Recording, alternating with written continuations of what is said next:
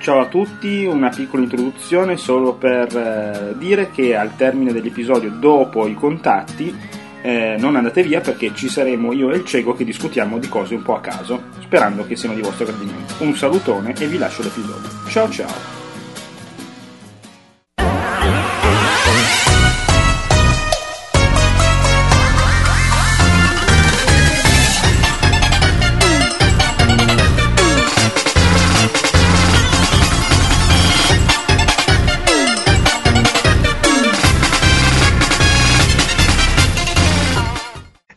Ciao a tutti e benvenuti al 38 episodio del podcast del Tentacolo Viola. Questa sera insieme al sottoscritto Davide Moretto che ha finito di fare le varicelle eh, abbiamo Andrea Maderna Uè. e Paolo Cego. Buonasera. Buonasera, buonasera.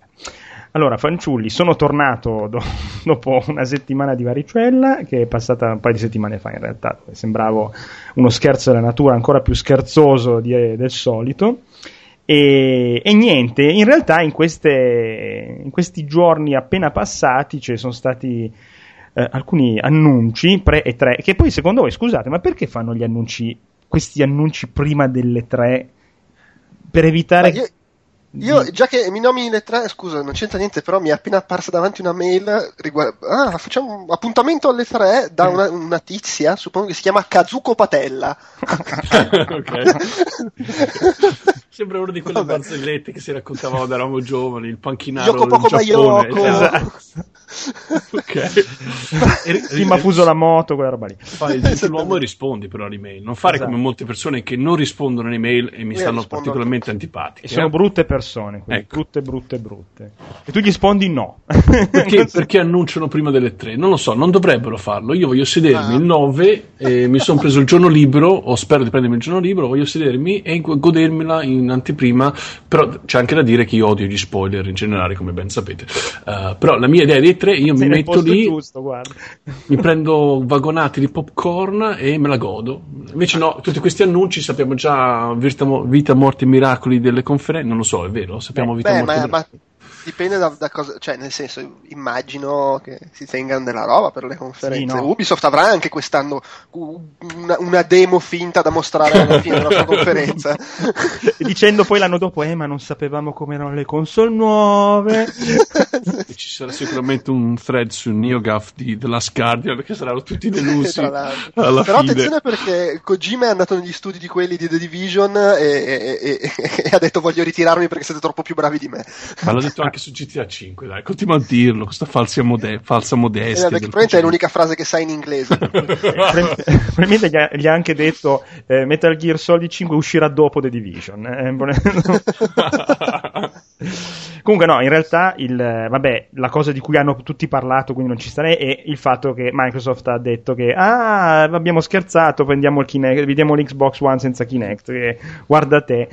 L'unica cosa che a me viene da dire è che ho sempre quest'idea di queste riunioni drammatiche da, che vanno avanti da un anno a questa parte, che ogni settimana si trovano CEO, o, cioè, amministratori delegati, eh, information technology, a guardarsi in faccia e dire ma allora cosa facciamo? Mm, quasi quasi lo toglierei. e poi mando un'email di riassunto a tutti, mi raccomando, leggetela tutta fino in fondo, così poi quando vi intervistano siamo tutti sulla stessa pagina. Nessuno le legge perché le email sono noiose, rilasciano le interviste e ognuno va per la sua strada. Beh, tu, secondo me, mentre gli altri sono degli effettivi dietro front, magari su, cioè tipo l'Always Online, quelle cose lì, magari non erano tutti convinti nel, in Microsoft al 100%, però quelli sono stati proprio dei dietrofront. Secondo me questa cosa l'avevano deciso dall'inizio. Noi usciamo col Kinect obbligatorio, vendiamo i nostri bei 4 milioni di console facendoli pagare di più e poi per, per tentare la rincorsa.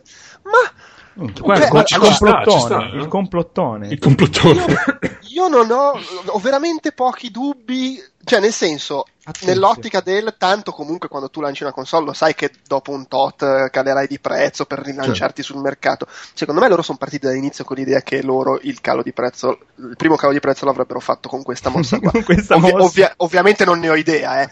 però ah, a me sembra no. una cosa che è, che è tranquillo. Prevedere. Io invece mi ero, fa- mi ero, fatto l'idea un po' opposta forse. Io pensavo proprio ci credessero con Matrix in testa alla, alla visione. Vi ricordate, no? la visione iniziale di Sì, Xbox era questa console che sarebbe stata oh, co- connessa dappertutto, in cavi che si infilava in ogni buco disponibile in casa, eh, che però, cioè, tra l'altro a me sarebbe piaciuta come direzione, perché comunque... Ah, non riapriamo quel capitolo. Esatto, però, però eh, e offriva comunque caratteristiche che l'avrebbero differenziata in modo significativo rispetto a PlayStation. Quindi io mi ero fatto l'idea che ci credessero davvero tanto e Però- poi Eh. hanno avuto proprio questa wake up call con la sperla da dietro, ma cosa fai invece? Ma quello sì, Certo. però sai, nel momento in cui tu lo fai, cioè la, la vendi solo così mentre gli altri la vendono nella doppia versione, Mm. e a livello di marketing per forza devi far finta di crederci, altrimenti sei sembri un coglione No, no, schizofrenico. è una merda, non comprate. E quindi è ovvio che no, ma Kinect è il futuro, figatissima, alla grande, abbiamo 100.000 giochi in sviluppo, poi eh no, vabbè, cioè, ecco, per secondo me lì, lì si è visto, perdonami Paolo, ma sono più d'accordo con Andrea, lì si è visto che proprio questo interesse eh, viscerale non c'era, perché se tu hai, allora già ti criticano perché tu metti un affare che costa 100 euro in più con, quella, con Kinect, che vabbè, quello del 360 non è che sia stato così utilizzato, in più non ci fai un gioco che sia uno nel giro di un anno, ne fai uno. Beh no, ha fatto Kinect Sports Rivals, eh, Sì. Potrebbe anche essere che ora ovviamente Microsoft adesso sono i campioni dei passi indietro, no? stanno, stanno diventando certo. loro- Ovviamente. il, loro, il loro sport nazionale ormai, però potrebbe anche essere che una delle operazioni dietro le quinte fosse che alcuni progetti che inizialmente avrebbero sfruttato al massimo certe caratteristiche dell'Xbox l'abbiano eh, messe sullo scaffale. Eh, non lo so, non lo so, anche questa è una speculazione da parte mia, ci sta. Sì, però beh, effettivamente... ri- ricordo che Rising inizialmente era nato come gioco Kinect, Esatto, e cioè, esatto. poi c'ha- però voglio dire Kinect aveva- ne hanno venduti 20 milioni eh, per Xbox 360, per cui che un po' ci credessero, voglio sperare. Mm, ma, ma ho i miei dubbi. Ho i miei dubbi. No, Secondo- vabbè, ma no, ma cioè almeno un, un pochino più che altro la, la cosa buffa secondo me è Oddio, poi vai a sapere dietro le quinte come funzionano le cose. Però insomma, i, i- i capi di, di coso di Harmonix che twittano Ah, ah figata!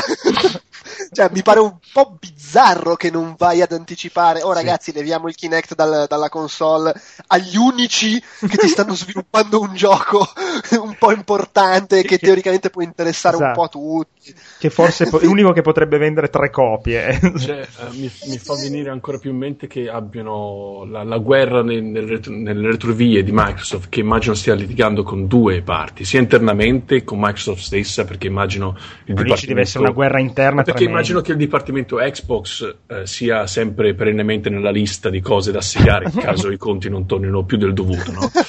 E poi immagino la guerra esterna sia con gli azionisti che magari vedono le azioni Sony che vanno a gonfie vele e fanno e voi? Um, e quindi forse davvero è una corsa ai ripari uh, dell'ultimo secondo perché Oh. cavolo se tu non dici eh, come diceva Andrea se tu non dici Harmonix che è l'unico che effettivamente ti fa il gioco che Ma, ma potrebbe lì, è, lì è la corporation che non gliene fotte un cazzo. sì, eh, l- da, ma cui, da cui la, la barzelletta del- dell'email di prima, ma queste email nessuno le legge. Um, Sì, ma che poi comunque, cioè, nel senso, ok, ti cambia un po' la prospettiva, però voglio dire, Harmonix ha, ha pubblicato Trident Central quando Kinect era una periferica facoltativa, quindi Esatto. non, è che, non, cioè, non è che non abbia mai vissuto quella cosa. Poi, per carità, ti cambia comunque la prospettiva, però insomma, ci sono comunque 4 milioni di Kinect nelle case, è comunque una periferica che per carità può vendere e, cioè, boh, mh, a- a- alla fine non so, anche per dire, c'è, c'è quello- c'è- c'è quel gruppetto di ragazzi italiani che stanno facendo un, Sì. un gioco per Kinect, tra l'altro molto carino, eh, Fru che c'è dentro Mattia Traverso. Eh, sì, per carità, ti girano i coglioni, però voglio dire, ci sono 4 milioni di Kinect venduti, penso che se quel gioco vende 4 milioni loro sono ben contenti. Ah, beh, sì, sì. Sì, il problema è che ovvio. di 4 milioni probabilmente è un po' difficile che siano gli No, stessi. certo, sì. Come dire, Sì, beh, sì, non è detto sì, perché per carità. comunque s- i 4 milioni che ci sono adesso in giro è di gente almeno hardcore o comunque gente che, video- che gli soldi Che gliela dà. neanche lo attacca il Kinect. Eh, no. è possibile, lo usa come scaldabagno. E no, comunque effettivamente una notizia del genere è meglio darla prima delle tre e non durante la conferenza, eh, perché se no poi ti ca- cioè, tutti iniziano a parlare solo di questo e puoi presentare quello che ti pare, ma la notizia è Ma, che- ma hanno annunciato anche altre cioè il, mh, che sempre tra l'altro il giorno della conferenza esce il Kinect, l'Xbox senza Sì, Kinect 9 giugno. e partono anche con i Games with Gold per Xbox One ovviamente con un paio di indie perché vabbè eh, vabbè. esattamente stanno stanno Però, facendo no, i giusti passi indietro. Magari al, Sì, ai Ai giornalisti. Anche, anche con, con, Phil, con Phil Spencer, adesso Phil Spencer è a capo della, della, della, della della divisione Xbox. E Phil Spencer è finalmente la persona che se mi sale sul palco, almeno io non mi sento unto dentro, no? mi sento, ah, quasi mi ispira fiducia. Ed è, la, è, un po' magari forse la mossa che anche Sony ha fatto con introducendo personalità come Mark Cerny o comunque Yoshida che è anche molto più uh, sul, sul, nell'occhio pubblico, personalità che ovviamente sono businessman anche loro, ma che comunque um, si vede lontano miglio che, che, gli interessano anche i giochi. E Phil Spencer, se ti, ti leggi le interviste um, che sta rilasciando, io magari ho beccato le interviste giuste, però entro un paio di domande capisci subito che questo cioè, gioca, cioè, no, non è lì soltanto per far soldi. Uh, lo stesso io sinceramente non, non avrei potuto di, di Matrix, a me Matrix, boh, non so, non mi, non mi ispirava tutta questa, questa fiducia. Um, quindi, boh, no, è, cioè, mi, mi sta, non solo mi sta simpatico, ma mi fa ben sperare uh, per, per, Microsoft, pur restando che è un. A me dà, ora sono magari sono un po' drastico, ma mi dà l'idea di un po' di un cavallo, di un cavallo azzoppato, che è stato, lo stanno cercando di curare, però secondo me, pur quanto lo puoi curare, resterà sempre un po' mezzo azzoppato. Tu sai cosa fanno i cavalli azzoppati? Eh, eh esatto. cioè, un, non, non vorrei dire una PlayStation 3.5, però è da un punto di vista della performance della rappresentazione è effettivamente, credo che sia ormai oggettivamente riconosciuto che sia leggermente più debole di quell'altro. Quindi la, i, i, ruoli si sono invertiti rispetto alla generazione precedente. PS3 non che fosse più debole, ma che comunque il porting erano più deboli perché Beh, nessuno sapeva svilupparci. Uh, e quindi davvero le esclusive ora più che mai per Xbox One faranno, faranno il make or, make or, break come dicono eh, ma adesso senza tutto il calcolo computazionale derivato dal Kinect vedrai quanti cica- teraflop no secondo me non cambierà mai la situazione cioè, i, i, i, giochi, i, giochi multipiattaforma saranno sempre la, la, console di riferimento resterà PS4 fino al prossimo salto generazionale uh, e quindi per, ciò che non renderà completamente inutile tra virgolette scusate, tra virgolette, Xbox One saranno le esclusive. Poi a me, per esempio, Sunset Overdrive non mi può fregare di meno. A me invece attira quello. Davvero? Okay. Mi sembra, sì, perché allora, intanto è colorato per me già, è già sempre per un plus. e poi comunque mi sembra una roba dinamica, salti in giro, c'ha quel po' di Mirror's Edge, a parte che ormai quasi ogni gioco che esce c'ha quel po' di Mirror's Edge. Però... Tra, tranne Mirror's Edge, che non è. sì, adesso usci- uscirà Mirror's Edge e sarà Call of Duty. eh vabbè, ci hanno copiato tutti, noi facciamo altro. Però, boh, non lo so, mi sembra potenzialmente una cosa divertente. Poi, il problema di Indie Insomniac è che non riesce a, a come dire, a, a, a chiuderlo il gioco. C'è, c'è, sempre un bel punto di partenza, cazzaro, armi fantasiose, bordello, e sì, poi, poi, però gli manca la, la, rifinitura. la, rifinitura. Sembra uno sviluppatore giapponese di, di, di, di, un po' di anni fa, quando hanno cominciato a diventare più cazzuti gli occidentali. Quelli ai tempi di Amiga che facevano il primo livello lo rendevano impossibile, così non stavano a briga di sviluppare i livelli successivi. Non saresti mai arrivato quelli dopo. Vabbè, eh, boh, vedremo, vediamo cosa succede. Vabbè, dai. Eh, in realtà, poi parlando di porting, multipiattaforma e robe del genere, una notizia che mi ha, ha effettivamente che gli stessi Naughty Dog dicessero così apertamente e che la conversione di The Last of Us per PlayStation 4 è stato un inferno. Ma io guarda, ora non so come la pensate voi, ma io cioè, per dire, c'è questo poverino che va a rilasciare questo che tra l'altro è già difficile riuscire a prendere un, un developer e farlo parlare no, questo oltretutto è uno, è uno Arriva dei Druckmann, Druck, si chiama Druckmann, no? Cosa sì e, e, piange, si piange addosso, poverino, dicendo che si aspettavano che sarebbe stato un inferno ed è stato un inferno. Cioè, non è che te l'ha, te l'ha, prescritto il medico di fare questo porting. Cioè, no, però magari gliel'ha prescritto Vabbè, Sony. Ma... Esatto, le motivazioni dietro sono quella ovviamente commerciale, perché comunque eh, si sono trovate per le mani, giustamente ci mancherebbe una gallina dalle uova d'oro, perché The Last of Us è effettivamente un gran bel gioco. Però, cioè, sono motivazioni di questo stampo, non è che l'hanno, leg- l'hanno legato alla sedia fatto, eh, no, adesso ce lo devi fare per forza. E tra l'altro ha messo pure le mani, cioè, è stato di una, di un'onestà incredibile. Mi ha ricordato un po' quel povero disgraziato di, uh, di Sensro 1 che se lasciò sfuggire. Ah, ragazzi, ve lo dico subito, il gioco non sarà privo di bug. E ci fu sta vagonate di letame che gli furono spolate addosso perché aveva detto esattamente le cose come stanno. Quindi mi fa un po' anche pena sto Drachman che finalmente si, si apre al pubblico e, e, ha detto chiaro su tondo su, nell'intervista di Edge che sì, ragazzi è già difficilissimo svilupparlo, por, eh, trasportare il codice e gli assets da PS3 a PS4, non vi aspettate nient'altro che lo stesso gioco con i modelli, premetti con i modelli poligonali delle cutscene anche durante il gioco. non abbiamo toccato nient'altro. Quindi anche magari... Eh, vabbè, ma... No, no, sì, ma, tipo, ma poi, cioè, nel senso, se, se, effettivamente era così un inferno da programmare PS3, un gioco che la sfrutta così bene, o, eh. immagino che sia eh. pensato per, per, per funzionare su quell'hardware lì che è radicalmente diverso invece da quella specie di di PC por- compresso che, è, che, sembra SPS4, poi non è che me ne intenda più di tanto. Però. Detto questo, io vorrei segnalarvi che insomma Neil, Neil Druckmann è comunque il tizio col capello unto alla Paolo Vallesi, la barbetta che, che, che sembra il, do- il dottore di, di, Star Trek Deep Space Nine, che poi ha fatto il terrorista in, in 24. Eh, va sempre in giro. Vero? Eh, eh, sì, sì. Va, va sempre in giro a fare gli, gli occhietti lucidi e a dire quanto, quanto, è intenso e quanto è drammatica ed elevata quello che fanno in Naughty Dog. Cioè, insomma. A me personaggio che veramente ogni tanto mi voglia tirargli due ceffoni. Oh, ma sveglia! Mi ha, mi ha fatto l'effetto non desiderato quell'intervista. Cioè, sicuramente cercava compatimento, insomma, cercava di spiegare cose, ma. Ma io lo compatisco. Cioè... Eh, però, boh. Cioè, però lo, lo schiaffeggio lo stesso. No, perché è bellissimo leggere che ah, ma non funzionava un cazzo, le luci erano sbagliate, eh, ci è voluto un sacco di tempo. E non, anche quando avevamo finito sembrava tutto a posto, dovevamo guardare due versioni in parallelo per vedere se ci eravamo dimenticati qualcosa.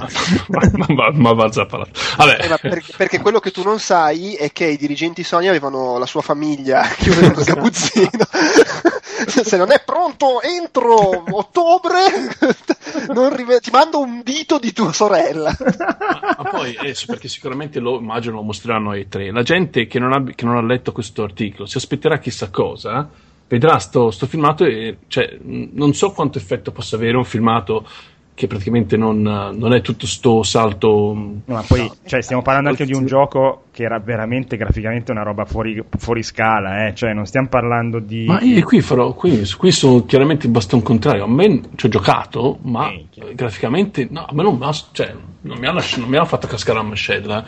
Non so, magari mi devo rifare un, un altro paio di occhiali.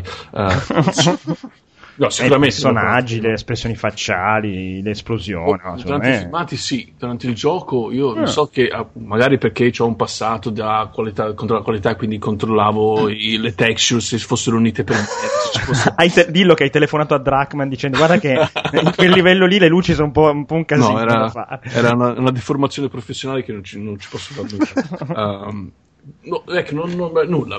Eh, dis, più che discreto, ma non, boh, non, non, me lo ricordo per la grafica io della Last of Us, sinceramente.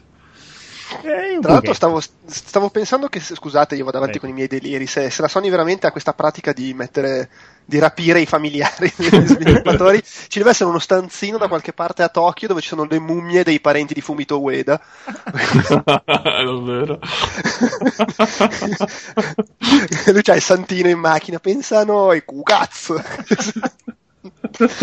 Ah, scusate, stavate parlando della tecnica di The Last of Us. Comunque anche lì ovviamente The Last Guardian è assolutamente difficilissimo da convertire per PlayStation 4. No, perché no, ma anche lì io non so come, come possono fare, perché se effettivamente loro lo stanno uh, trasportando su uh, PS4, anche per era uno sì, ma era come The Last of Us, era uno di quei giochi che erano chiaramente ottimizzati apposta per PS3 quindi se un team come Naughty Dog, che tecnicamente ci sa il fatto suo, ha difficoltà a trasportare un gioco come The Last of Us, pensa a quegli altri. Team, come quello di Ueda che è distrutto, un team distrutto, è fatto adesso ci sono due, due, due, due signori alla scrivania e poi tutti gli unici che hanno ancora i parenti vivi negli stanzini. Esatto. come, come, sperano di poterlo trasportare su PS4, sono, ecco, guarda, sono curioso soltanto per vedere cosa cosa ne verrà fuori? Non verrà fuori un ma, cazzo perché non lo faranno mai. Ma tu dici questo perché non sai la verità. La verità è che quelli avevano fatto solo due demo del cazzo da far vedere alle fiere. A un certo punto ho detto, vabbè, sentite, sapete che il gioco fatelo su PS4.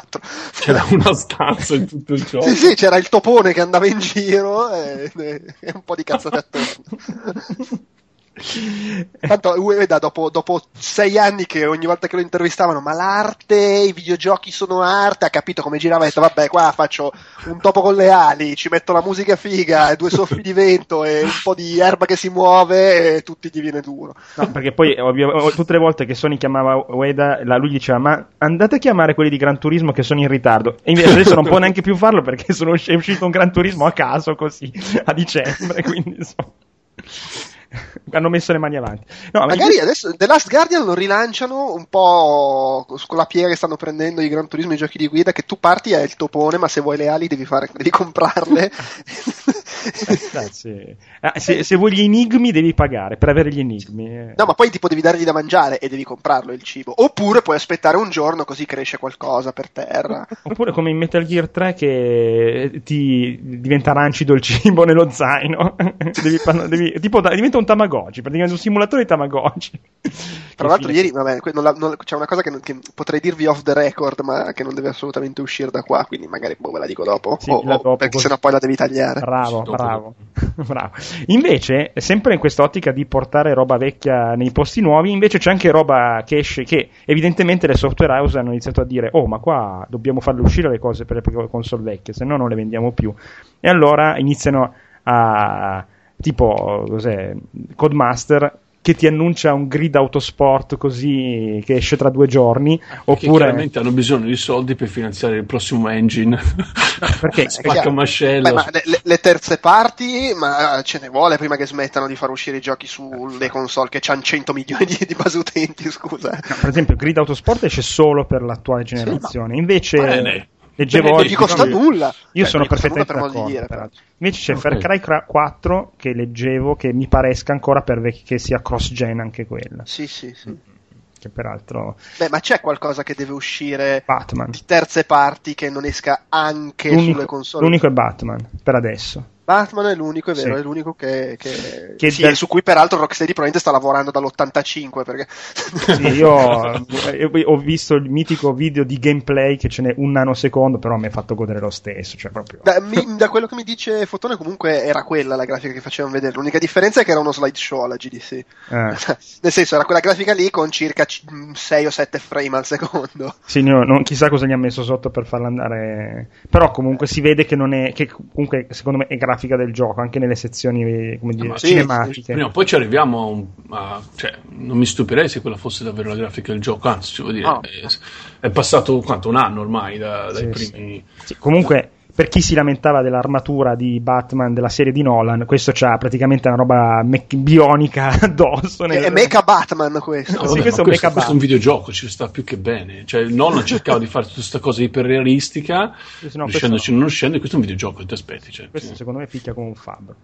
Infatti c'è una similitudine, mi sembra, tra la Batmobile e questa del nuovo film. Cioè, l'abitacolo eh, mi sembra uguale. Mm... Eh, magari c'è un po' di, di influenza Vabbè, cioè non ne ho la minima idea, eh, perché poi si sa che qua i materiali. Ah, il film quello con Affleck, dici? Sì, sì, ah, sì, no, no, Beh, però può essere. Foto. Effettivamente sì. dalla foto sembra. io ah, dico sotto l'abitacolo. L'abitacolo sembra abbastanza simile. Poi ma, ma può essere, anche perché poi è sempre Warner, per cui comunque, per quanto ci sia segretezza anche all'interno di Warner, magari a livello di coordinamento, esattamente come quando a volte introducono un personaggio nei film e siccome piace lo arriva poi anche nei fumetti o che cazzo ne so, nei film c'è il supereroe che è morto e improvvisamente resuscita anche nei fumetti. Beh, però, però, Batman è completamente diverso, almeno dall'immagine che si è vista di Affleck. Eh, ci, panz, sì, no, quello, quello, del film sembra molto più Batman classico di, di, sì, no, quello del gioco è, è, un, è, un, robot praticamente con le orecchie lunghissime. Eh, vabbè. Eh, vabbè. Comunque, eh. i, giochi, i, giochi, che vengono, vengono ancora rilasciati su, um, sul console di vecchia generazione, mm. io, quelli io non c'è nessun problema. Posso ah. capire la gente che uh, storca il naso, storce, storca il naso, ah, storce. Storce naso uh, quando ci sono quelli ancora cross platform perché c'è sempre il timore che uh, sfruttino più che altro gli assets di, uh, della console di vecchia generazione e poi aumentino tutto a 11 Sì. come Spinal Tap. Che, che è un Eh, timore abbastanza fondato. Sì, sì, infatti, me. no, quello lo capisco perfettamente. Sì, Ma magari giochi- trovano una via di mezzo. Partiamo da qua e poi aggiungiamo un Sì, po' per esatto. andare di là e togliamo un po' per andare di E- là. e- ma comunque è una situazione temporanea che tra magari Sì. un anno sarà. Però i giochi sono per la vecchia generazione, ma, ma ben vengano, non vi preoccupate. Sai cos'è? Che io mi ricordo ai tempi del passaggio, per esempio, fra PS2 e PS3, Mm. molti giochi cross-platform erano. Il, cioè, oddio, magari adesso io ho un ricordo distorto, però mi ricordo ad esempio. eh, cos'era? Un, un gioco di guida pseudo open world. Ah, cacchio, non mi ricordo cos'era. Vabbè, comunque mi ricordo casi in cui c'era il gioco che era chiaramente il gioco next gen. E c'era la versione PS2 che era la merda. Ah, sì, no, non ricordo il gioco di guida, ma mi ricordo tipo Splinter Cell era simile. No, Ghost Recon. c'era esatto, Agent. esatto, diversi giochi Ubisoft Sì, erano il Erano gioco diversi, vero era quello ne- next gen e la versione per la console era proprio la versione monca. No, ma che era poi proprio un altro le- gioco, una merda. Un eh. altro gioco o comunque mancavano livelli, Sì, sì, livelli, sì. Che, che poi quelle versioni lì sono diventate le versioni Wii. E... Esatto, esattamente. Però cioè, c'era que- invece adesso è, f- fanno, è diverso il criterio, mi sembra. Vogliono fare esattamente lo stesso gioco mh, con la grafica che è un po' meglio, un po' peggio. Sì, an-. Magari anche sensibilmente meglio e peggio, però a livello di contenuti è la stessa roba. E meno male, insomma. Anche perché no, beh, comunque... sì, meno male. Però è chiaro che poi ci smena la versione per la console più potente. D'altronde. È anche vero che effettivamente da una parte c'hai 512 MB di RAM, dall'altra 8 GB. E, e- Eh, però dalla parte c'hai 100 milioni di utenti, Esatto. dall'altra 5. Esatto. E secondo me, sì, effettivamente passerà un bel po' di tempo prima che scompaiano i giochi per eh, le- la vecchia generazione, tranne quelli pubblicati da Microsoft per il 360 che sono scomparsi dalla faccia della terra, come è capitato anche l'altra Beh, volta. Comunque anche Sony è durato un anno di più, ma non è che stia Eh. in previsione molto per PS3. No, beh, adesso non è Last. Guardian, ovviamente. Eh, Certo, A sicuramente. parte- cioè, si- è che si sono tenuti le, le ultime esclusive, eh, le hanno tenute, ce le avevano pronte. Io l- l'ho sempre detta sta cosa, se vi ricordate. Loro ce le avevano pronte, però le hanno tenute qualche mese dopo per far più bella figura rispetto a Microsoft che le ha finite tutte l'anno, l'anno precedente. Sì, sì, beh, in Beh, realtà perché sì. è, è andata così. Nel 2012 non c'era una Sega su PS3 e c'erano le esclusive È vero. 360. L'anno scorso il contrario. È vero. Ha fatto chi arriva ultimo fa più bella figura. Eh, ma sì, vabbè, ma hanno fatto anche bene, guarda, ti dirò. Sì, sì.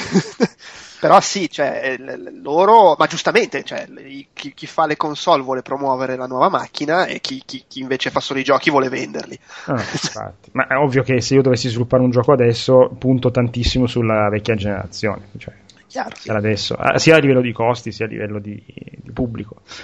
E, mm, invece una cosa che hanno le nuove generazioni di console che secondo io ignoro completamente il divertimento, però posso capire che c'è boh, eh, questa, vabbè, io sono vecchio dentro, quindi il fatto di fare lo streaming della propria partita su Twitch che vedo che comunque è diventata partita dai blogger, dai youtuber, è diventata una roba che tutti i siti hanno più o meno, anche quelli molto grossi e adesso YouTube pare voglia comprare Twitch per un miliardo di dollari. Allora, dato che YouTube ha questa cosa per cui se tu fai vedere un gioco, poi in realtà, dato che stai usando una proprietà intellettuale di una certa di, di- di altre persone, quelli lì eh, monetizzano loro sul tuo video e non tu. Secondo voi, qua capiterà che poi tutti si andrà su un'altra piattaforma e Twitch viene abbandonata? Cioè, c'è la, ci No. sarà la rivolta dell'internet? Ci sarà. Allora, la, la- la rivolta dell'internet, come sempre, quando qualcuno compra qualcosa, oh la merda! Poi dopo due settimane non se ne ricorda più nessuno. E vabbè. Per- però, cioè, boh, dipende da, da che cosa c'ha nella, nella testa YouTube, nel- chi- chi- Google poi alla fine. Perché, cioè, non credo che vogliano comprare Twitch per romperlo. No, secondo me lo vogliono comprare perché è una cosa che funziona e che comunque funziona in maniera un po' diversa rispetto a YouTube e, e- e sanno di poterci monetizzare. Rompendolo sarebbe assurdo, cioè banalmente no- su Twitch non ci sono tutte le menate di ah, stai streamando questa cosa che dentro ho sentito a un certo punto si sente un- una trombetta e io che sono un ferramenta giapponese ho i diritti su quella trombetta, quindi adesso ti faccio mettere in blacklist. Eh, YouTube è così. Non è che ti arrivano solo i claim da Nintendo, cioè ti arrivano veramente da roba e dici, ma come cazzo è possibile? No, che ma questo serio, anche da robe piccole piccole. sto scherzando, Ah. ed è tutto automatizzato. O poi ci sono le, le whitelist, ci sono... però di base è tutto automatizzato, ti arrivano gli avvisi. Oltretutto, se tu stai facendo una diretta, cioè se tu metti su un video ti arriva l'avviso. Poi adesso i dettagli Mm. precisi non mi ricordo. Ed è un conto. Ma se tu stai facendo la diretta e ti arriva l'avviso e vai avanti, ti arriva un altro avviso, dopodiché, ciao bello, ti chiudono, non puoi più fare le dirette. Minchia. E o, farsi togliere i blocchi non è banalissimo perché come tutte queste cose grosse, tipo che ne so, Google AdSense, eh, iTunes, eccetera, è tutto molto com- a compartimenti stagni e non è che tu parli con delle persone, parli con degli automi. Sì, sì, sì, sì, sì. Sì, Quindi è un casino, a, a meno che funzionano molto all'italiana però, se c'hai l'amico dentro è tutto a posto. Ma quello credo che sia una regola mondiale, purtroppo. Eh. Eh, sta cosa che è solo una roba italiana. Inizio a pensare di- che ci sottovalutiamo. Ma è, è- è italiana nel complesso, nel senso non funziona niente, ma se hai l'amico dentro è tutto a posto. Ehm, e tu, se- tu, Paolo, per esempio, non streami tu- le tue Ma no, parti. io mi sento come un vergine durante la conversazione sul sesso perché non ho la più pallida idea di come funzioni Twitch eh, e YouTube non lo uso neanche poi tutto, tutto molto spesso.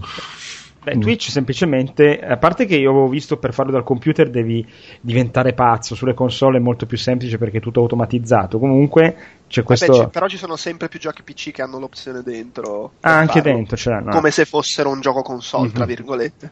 E comunque Twitch ti permette di fare lo streaming live del- di quello che stai giocando anche avendo un canale per la videocamera che ti inquadra col microfono e tutto, quindi riesci a prendere sia a streamare sia l'audio del gioco e la grafica del gioco, sia la, eh, la webcam e il- l'audio della webcam in modo che racconti cazzi.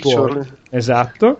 E niente, giochi e la gente ti guarda. Se tu eh, apri Twitch, eh, ci sono decine e decine di canali, uno per ogni gioco. C'è Super Mario Sunshine, dici, ma come cazzo è? Perché con, l'emu- con- l'emulatore, cioè, capito? Puoi praticamente streamare qualsiasi cosa. Il, il sito ha un database dove tu gli dici, io sto streamando, che ne so, Dota 2 e lui automaticamente ti mette la copertina sul tuo canale che in quel momento di Dota 2 che in quel momento stai streamando Dota 2 è automatizzato eh. è anche carina come cosa secondo me è inutile ma ripeto io No, da un punto di test. vista... Ah, sai, guardi il giocatore bravo. Esatto, i, i pro, i pro gamers, quelli che, che- che guadagnano giocando a StarCraft, cos'è che fanno lì? Sicuramente fanno, se fanno un, un- un commento in diretta, potrebbero farci anche su. Non so, la monetizzazione come fu- cioè, c'è un sistema Ah, di non lo so, monetizzazione. assolutamente. Ah, Ehm, ammetto che però ho superato un, un boss di Dark Souls guardando un tizio su Twitch devo essere sincero Ma, eh, alla fine, è- che, allo- da un lato è ottima questa cosa, perché uno dice, ah, come si fa quella roba? Vai, guardo il video su YouTube.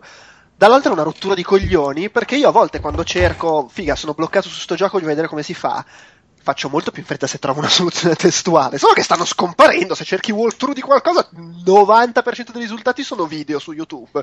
eh sì E vaffanculo. ma di fatti GameFAQs se tu vai su un gioco è uscito da adesso ce n'è una forse di soluzione non, Sì, non cioè, per carità ci, ci sono ancora, eh, però va molto di più il video e lo Sì, capisco, è anche più facile da fare oltre che da avere. Però, sai, tante volte uno vuole solo sapere come si fa una roba. Cioè, se tu vuoi sapere come si passa un punto preciso di un gioco, trovalo in un video da, da 40 Sì, no. minuti. Mm, è vero, è vero, è vero. O è un giochino molto semplice che riesce a beccarlo sì. subito, tipo Lego Batman, ma non l'ho detta questa cosa, va bene. Col pupo eravamo fermi. Però sì, nel complesso, beh, a parte che, vabbè, non è che, cioè, se anche noi tre diciamo, ma io non lo capisco, non è che gliene fotta molto ai milioni di persone. No, no, no, no, ma il di non dico che sia sbagliato, dico che ammetto che per me è una cosa fuori dal mio perimetro di interesse, ecco. come anche YouTube in generale, con youtuber. eh.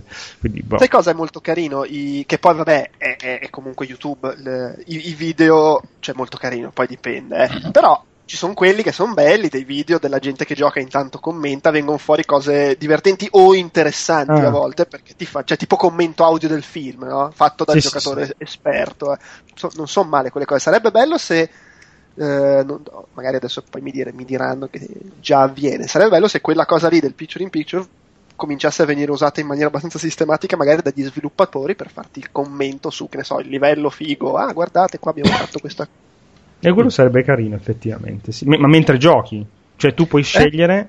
No, ma quello, ma quello, cioè, tu intendi come nei giochi Valve per dire che clicchi in giro. Esatto, stavo per, Eh stavo beh, anche sì, Sì. integrato nei giochi ci potrebbe stare, però in generale, non so, il canale, sul canale. Cioè, aspetta, eh, mentre cioè, gioco, che mi- che- se, se mentre gioco è già solo intenzione, mi appare lo sviluppatore che mi rompe le palle, io non sono molto È tipo contento, Bastion, eh, no? sinceramente. la voce narrante che però è lo sviluppatore.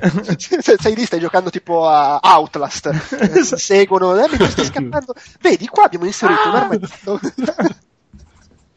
No, però questa cosa qua magari sarebbe carina. Vado a vedermi i video dove eh, lo sì, sviluppatore commenta il gioco che mi piace, ma anche per un discorso, per, cioè lo, nella stessa ottica con cui sono i commenti audio fatti bene. Dei DVD, sì, dei... dei DVD, cioè che ti spiegano anche un po' la logica che c'è dietro al level design e queste cose, che sono sempre concetti un po' fumosi dal, dal nostro punto di vista.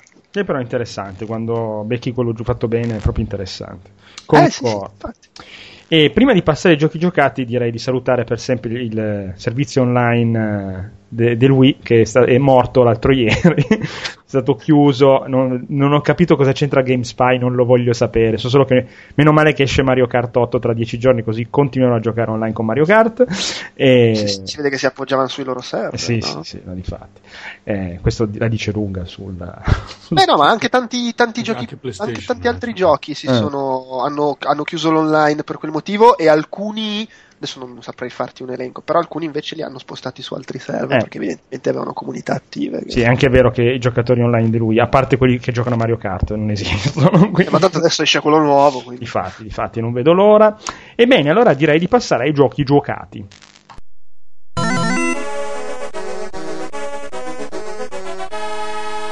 Prepare to qualify. Giochi giocati, giochi giocati. Io sarei curioso, scusatemi, io sono curioso dell'ultimo gioco di Andrea.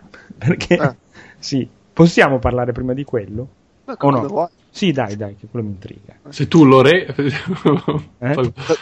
The Last Door. Eh. Ma perché sei curioso? Perché ho letto che ti sei cacato sotto e voglio capire che gioco è che fa cagare sotto te.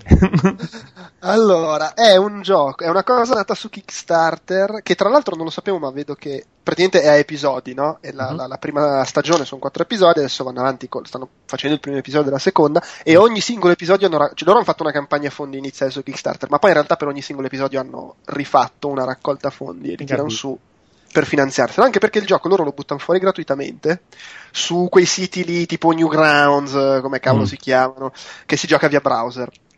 Io ne ho scritto adesso perché l'ho giocato adesso perché hanno con Phoenix Online, che sono quelli che, hanno, fatto, che hanno pubblicato il, il, nuovo gioco di Jane Jensen, insomma fanno avventure grafiche, hanno pubblicato questa versione Collector's Edition, tutti e quattro gli episodietti insieme, un po' meglio la grafica, su Steam mm. e con anche degli extra, cose così.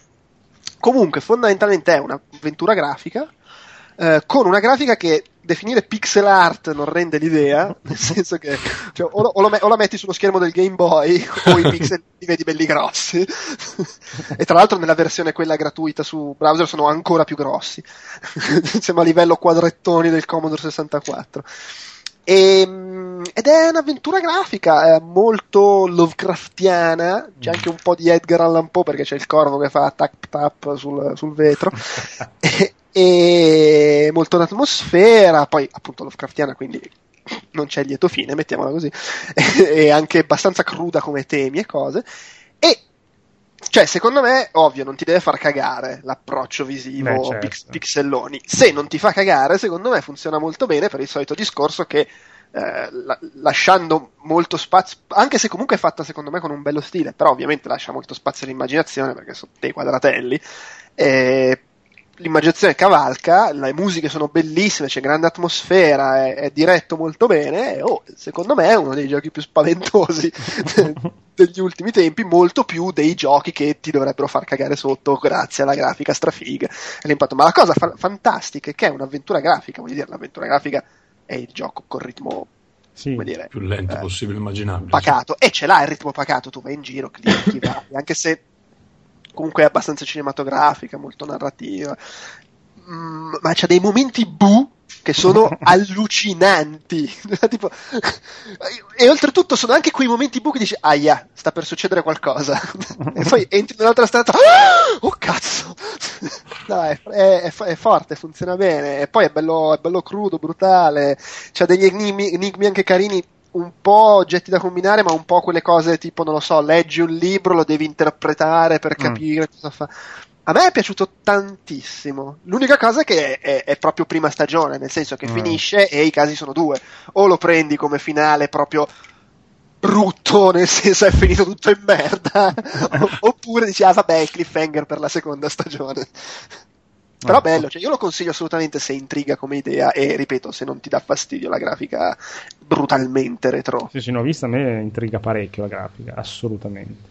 La, poi è bello perché c'è il contrasto, a parte le musiche che non sono assolutamente chip tune, sono proprio musiche orchestrali Ah. eh, super inquietanti. E, e poi la cosa bella è che c'è la schermata del, ti- del titolo che è, non so, è in 4K come risoluzione. stai, stai lì con questi pixel, tipo, ogni episodio, proprio tipo telefilm, inizia con la prima scena, no? Allora tu fai la prima scena, magari eh, super eh, colpo di scena, e poi bam, titolo, precisissimo, non vedi un cazzo di pixel, è tutto bello pulitissimo, e poi tornano i pixelloni.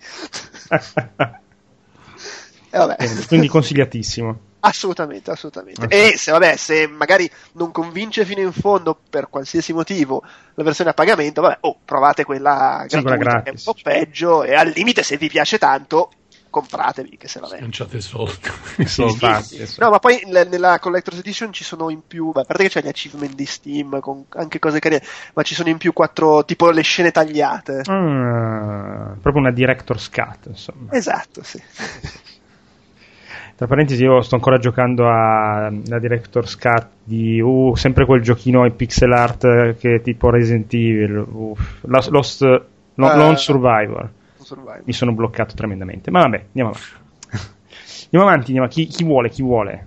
Paolo, io ne ho, io vai, ne ho uno solo. vai, vai, vai, Io ho deciso di imbarcarmi in una maratona di produzioni medie. Le famigerate produzioni medie che, che io tanto odio, però ho deciso di dargli una seconda possibilità che magari ero, eh, non ero corretto nei loro confronti e ho deciso di cominciare da Alpha Protocol, che è un gioco abbastanza vecchio ormai, Che io ho preso recentemente con un Humble Bundle o qualcosa, non Ah. mi ricordo dove. quindi ancora non, non so se Andrea ha giocato. Comunque è un, vabbè, uno stealth action di terza persona, eh, fatto, sviluppato dai ragazzi di Obsidian, che sono adesso famosi abbastanza, immagino, per aver fatto South Park. Eh sì. Eh, New Vegas, insomma, gente che ci sa abbastanza fare, eh, in cui si assume i panni di questo agente segreto, un tale Michael Thornton, eh, reclutato da questo programma che appunto si chiama Alpha Protocol, e devi scoprire come mai un aereo di linea sia stato, stato buttato giù da un missile. Poi, vabbè, ovviamente la storia si ehm, complica, come insomma, lecito aspettarsi. È un gioco realizzato di merda. No, bisogna, bisogna dire le cose come stanno. Ad eccezione di una de- delle sue componenti, che è quella narrativa, che è poi il motivo per cui ve ne sto parlando oggi, perché è, veramente ben fatta. E è un gioco, c'è una è un gioco di spionaggio con tipo magari Splinter Cell o um, Metal Gear Solid, però c'è una componente RPG abbastanza marcata. Eh, tipo il giocatore può fare sia la spia, ma può anche diventare che so, un, un ingegnere, un tecnico, oppure può fare tipo un mezzo Rambo se uno vuole. Mm. Però il problema è che tutta questa libertà è anche un po' diciamo, il suo um, uh, ta- tallone d'Achille, perché le risorse sono poche e l'hanno dispiegate pure nei punti sbagliati. Per esempio, lo stile grafico è realistico eh, ed è sicuramente la prima cosa che invecchia peggio. Le animazioni sono ridicole, insomma, hanno fatto delle scelte stilistiche abbastanza opinabili. Uh, avrebbero potuto magari optare per uno stile un attimino leggermente un po' più stilizzato che avrebbe invecchiato meglio. Invece questo non c'è proprio sembra, e il risultato è che adesso sembra che non abbiano uno stile in pratica. Uh, l'ho gioca- eh, hanno dei modelli poligonali molto poveri per gli standard di oggi. Le animazioni appunto sono fatte con quelle di dietro uh, e quindi ci- si, si nota questo sperpero di risorse nei posti sbagliati. Um, però um, e, tra- l'altro dispiace perché eh, se, se fossero, avessero concentrato tutte queste risorse soltanto sulla componente spia, sarebbe stato magari non agli stessi livelli di uno Splinter Cell o di Metal Gear Solid, ma ci sarebbe arrivato sicuramente più vicino eh, di quello che di, di cosa non faccio adesso. Eh, però è il gioco che in assoluto il comporto narrativo più intricato e ben riuscito a cui abbia mai giocato, Eh. magari, non- magari non da sempre, ma sicuramente di recente. Eh, ci sono così tante ramificazioni da, da un punto di vista del dialogo eh, e delle azioni che puoi eh, effettuare durante il gioco che ti danno proprio una soddisfazione da un, da un punto di vista ruolistico. No? Sembra, ehm, cioè, se ora per- anche qui, perché magari c'è un passato nel controllo della qualità, però a me mi viene mal di testa soltanto a pensare alle impossibili variabili che hanno dovuto implementare in questo gioco, perché effettivamente e te ne accorgi soprattutto quando lo finisci magari una prima volta, che vai a vederti tutte le cose che ti sei perso per strada, ti rendi conto che eh, non è tipo un- una specie di strillo da retrocopertina il fatto che effettivamente tutto quello che fai eh, ha, ha una, ha una ripercussione. non tutto, ma gran parte di quello che fai effettivamente cambia qualcosa. Uh, e quindi è un gioco che effettivamente, uh, se avessi più tempo, mi rigiocherei volentieri, nonostante la parte giocata la faccia veramente schifo. Uh, è vero, però um, il, sempre per quanto riguarda il, il comparto della narrativa, il livello di scrittura è di assoluto rispetto. E, tanto, così tanto che mi ha ricordato un altro gioco che mi ha stupito soprattutto per questo motivo, che era Ele Noir. Mm. Uh, e non, lo, diciamo, non, non, è una cosa che menziona a caso perché Ele Noir, a, a, rispetto a Alpha Protocol, lui sì che fallisce clamorosamente in alcuni aspetti, uh, soprattutto per quanto riguarda la sospensione dell'incredulità, perché molto spesso la ramificazione dei discorsi di cui prima in Noir non funziona assolutamente. Ci sono parecchie volte in cui magari il tuo capo reparto si incavola marcio con te e il filmato dopo è tutto di nuovo pappa e ciccia. Questo in Noir. In Alpha Patrol, in Alpha no, ma lì è, è una questione di corruzione. sì, ma potessi fare il PR per Rockstar sarebbe, sarebbe, sarebbe, funzionato.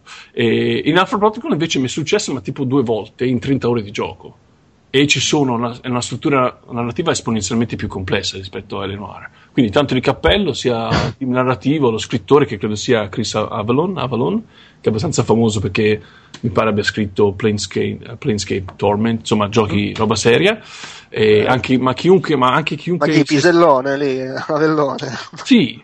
Ok. Boh, io New Vegas, New Vegas non, non, non, ho giocato, però e no, no, no, sì, no, ma è assolutamente nome di spicco. Se l'ha scritto lui, a Protocol l'ha scritto bene, ma, ma anche complimenti a, a chiunque abbia, eh, sia stato il designer della struttura narrativa, perché ehm, sfrutta anche in modo intelligente gli stessi asset, cioè alcune volte i dialoghi si overlappano, però non te ne accorgi se non, se non di tua spontanea volontà prendi e rigiochi la stessa scena, non te ne accorgi perché tutto si overlappano è bellissimo comunque. Sì. Credo che un membro del, dell'Accademia della Crusca sia morto in questo. Dire, si è overlappato nella tomba. Devo, mi hanno detto di dire Marebbe impestata quando, quando sbagli i termini, me lo sono appena ricordato. E se, per concludere, se potessi, diciamo, se si potesse giocare al piccolo Frankenstein, no? si potesse prendere il team narrativo di Obsidian e mm. trapiantarlo come per magia in Konami Production o Ubisoft, verrebbe fuori il gioco stealth del secolo. E quindi consigliato per chi apprezza um, diciamo, le possibilità che ti dà un prodotto in trasferimento uh, tramite appunto la uh, narrativa perché secondo me è uno dei suoi massimi esponenti davvero. Però la grafica fa cagare diciamo eh, si gioca di merda eh. mi, mi, mi, è peggio di Mass Effect quando si gioca male eh, però è, è, così interessante da un punto di vista della storia ma anche di come, di come delle interazioni tra i personaggi che si, si può sorvolare non tutti ci sorvoleranno sopra. Non mi, non mi stupirei se, se, più della gente non riesca a passare il tutorial perché cioè, è proprioso veramente eh, io invece parlo velocissimamente di Monument Valley, che è questo giochino da, per iOS e forse è uscito anche per Android. L'altra... Anche su Android, l'ho, sì. l'ho, infatti l'ho giocato l'altra sera. Ah, ok. E allora è un gioco, vabbè, ho giocato mezzo mondo, è una sorta di puzzle game escheriano o escheriano, come si può dire la, la pronuncia esatta? Insomma, ispirato a, a Esker. Non, non, non, non l'ho mai scoperto. Ok. Comunque, quello che faceva le scale che continuavano a salire, cioè che, che si chiudevano su se stesse, giusto per dirla in maniera brutale. Christopher Nolan, quindi. Esattamente.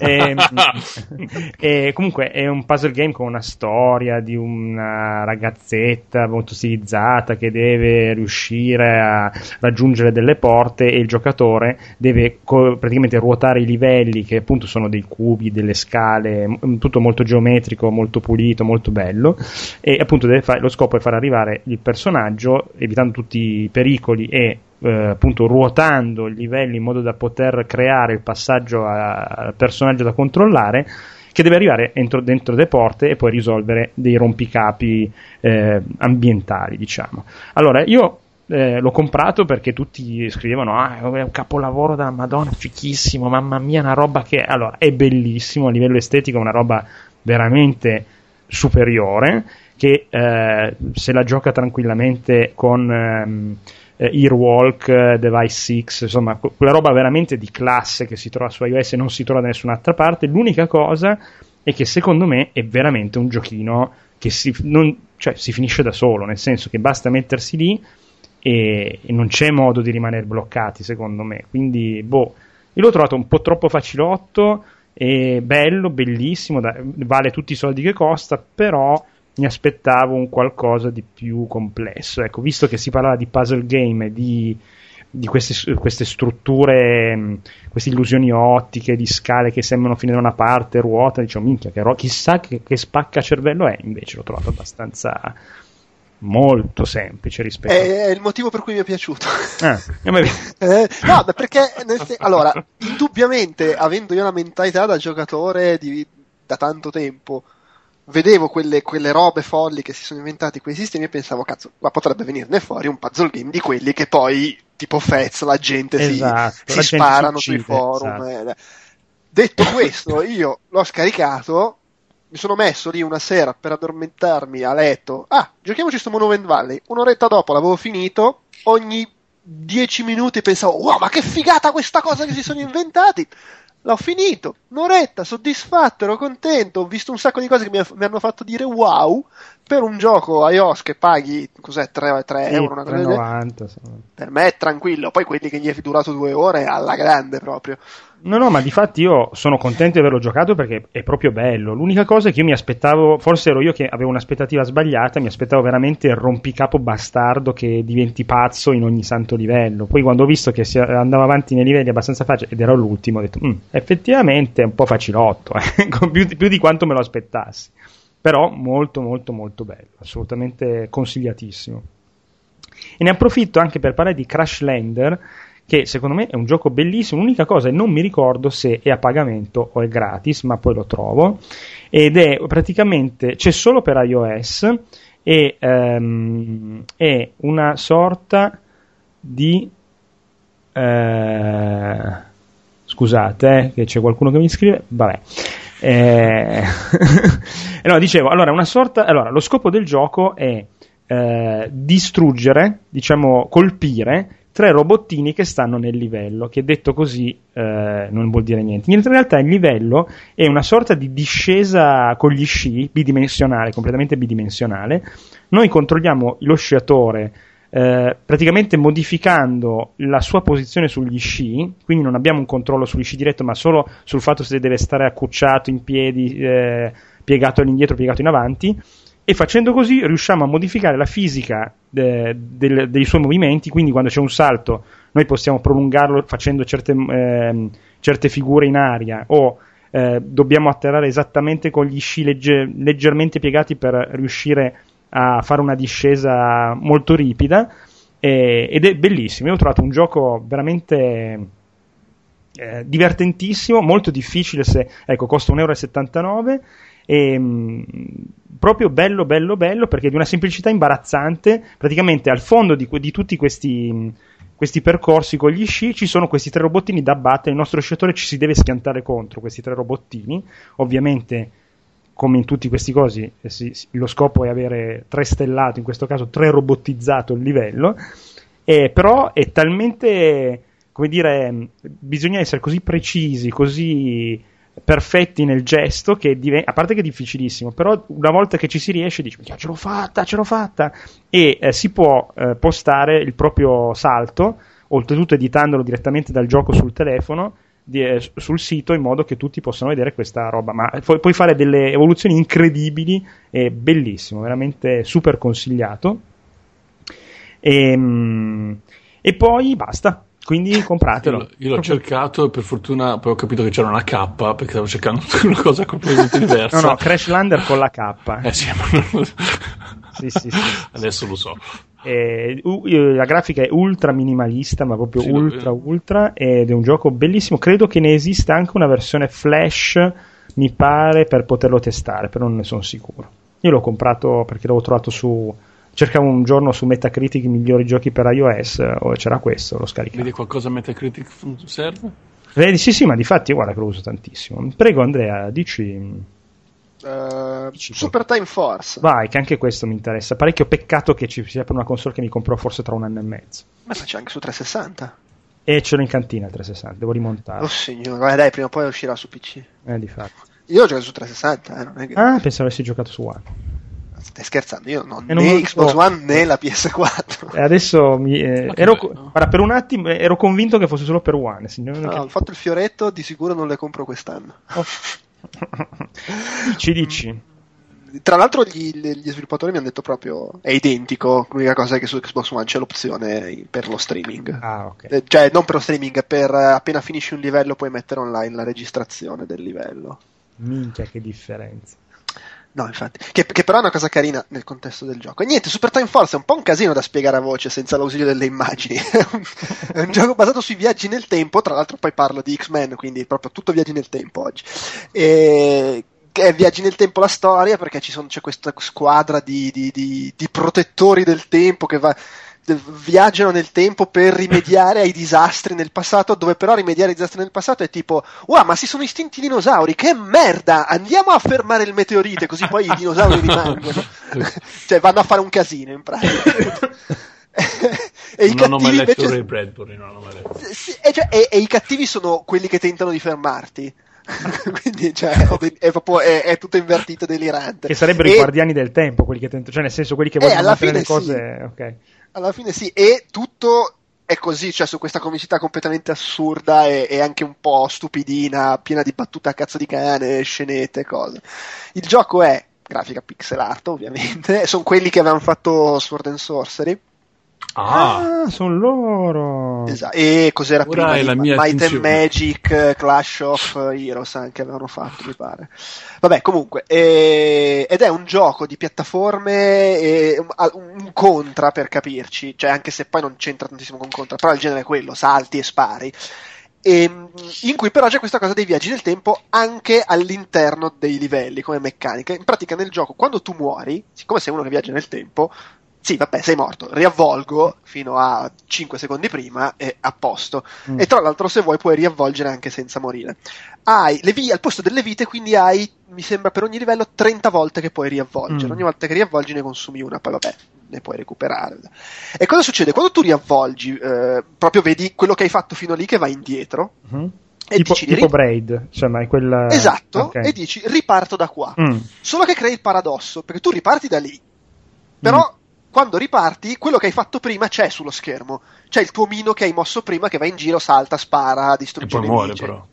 E poi muore. Quindi Fichissimo. questo cosa vuol dire innanzitutto? Che tu crei il tuo ghost e ipoteticamente puoi tornare indietro, non lo so, cioè puoi tornare indietro 10 volte e hai 10 ghost che vanno in giro assieme a te. Sì. Il che è utile perché? Perché ogni livello hai 60 secondi per finirlo, ma se tu ti crei ghost che sparano e quindi hai più, più volume di fuoco, Fuoco. ammazzi più in fretta i nemici e quindi certo. fai più in fretta le sezioni. Infatti questa cosa è fondamentale quando combatti i boss.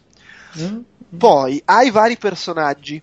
Ogni volta che riavvolgi il tempo puoi cambiare personaggio e quindi c'hai quello che fa, crea lo scudo, quello che spara in tutte le direzioni, quello che spara attraverso i muri e quindi magari, non lo so, eh, col personaggio che ha lo scudo, piazzi lo scudo, piazzi lo scudo, piazzi lo scudo, torno indietro e mi metto con quello che spara nel punto in cui l'altro mi sta creando Beh, lo scudo. è bellissima sta cosa. È fichissimo. Non solo, ovviamente si creano dei paradossi. Perché se tu crei, cioè il personaggio, il ghost, fa Mm. esattamente quello che aveva fatto prima. Il Certo. che significa che se tu distruggi una cassa, lui fluttua nel nulla.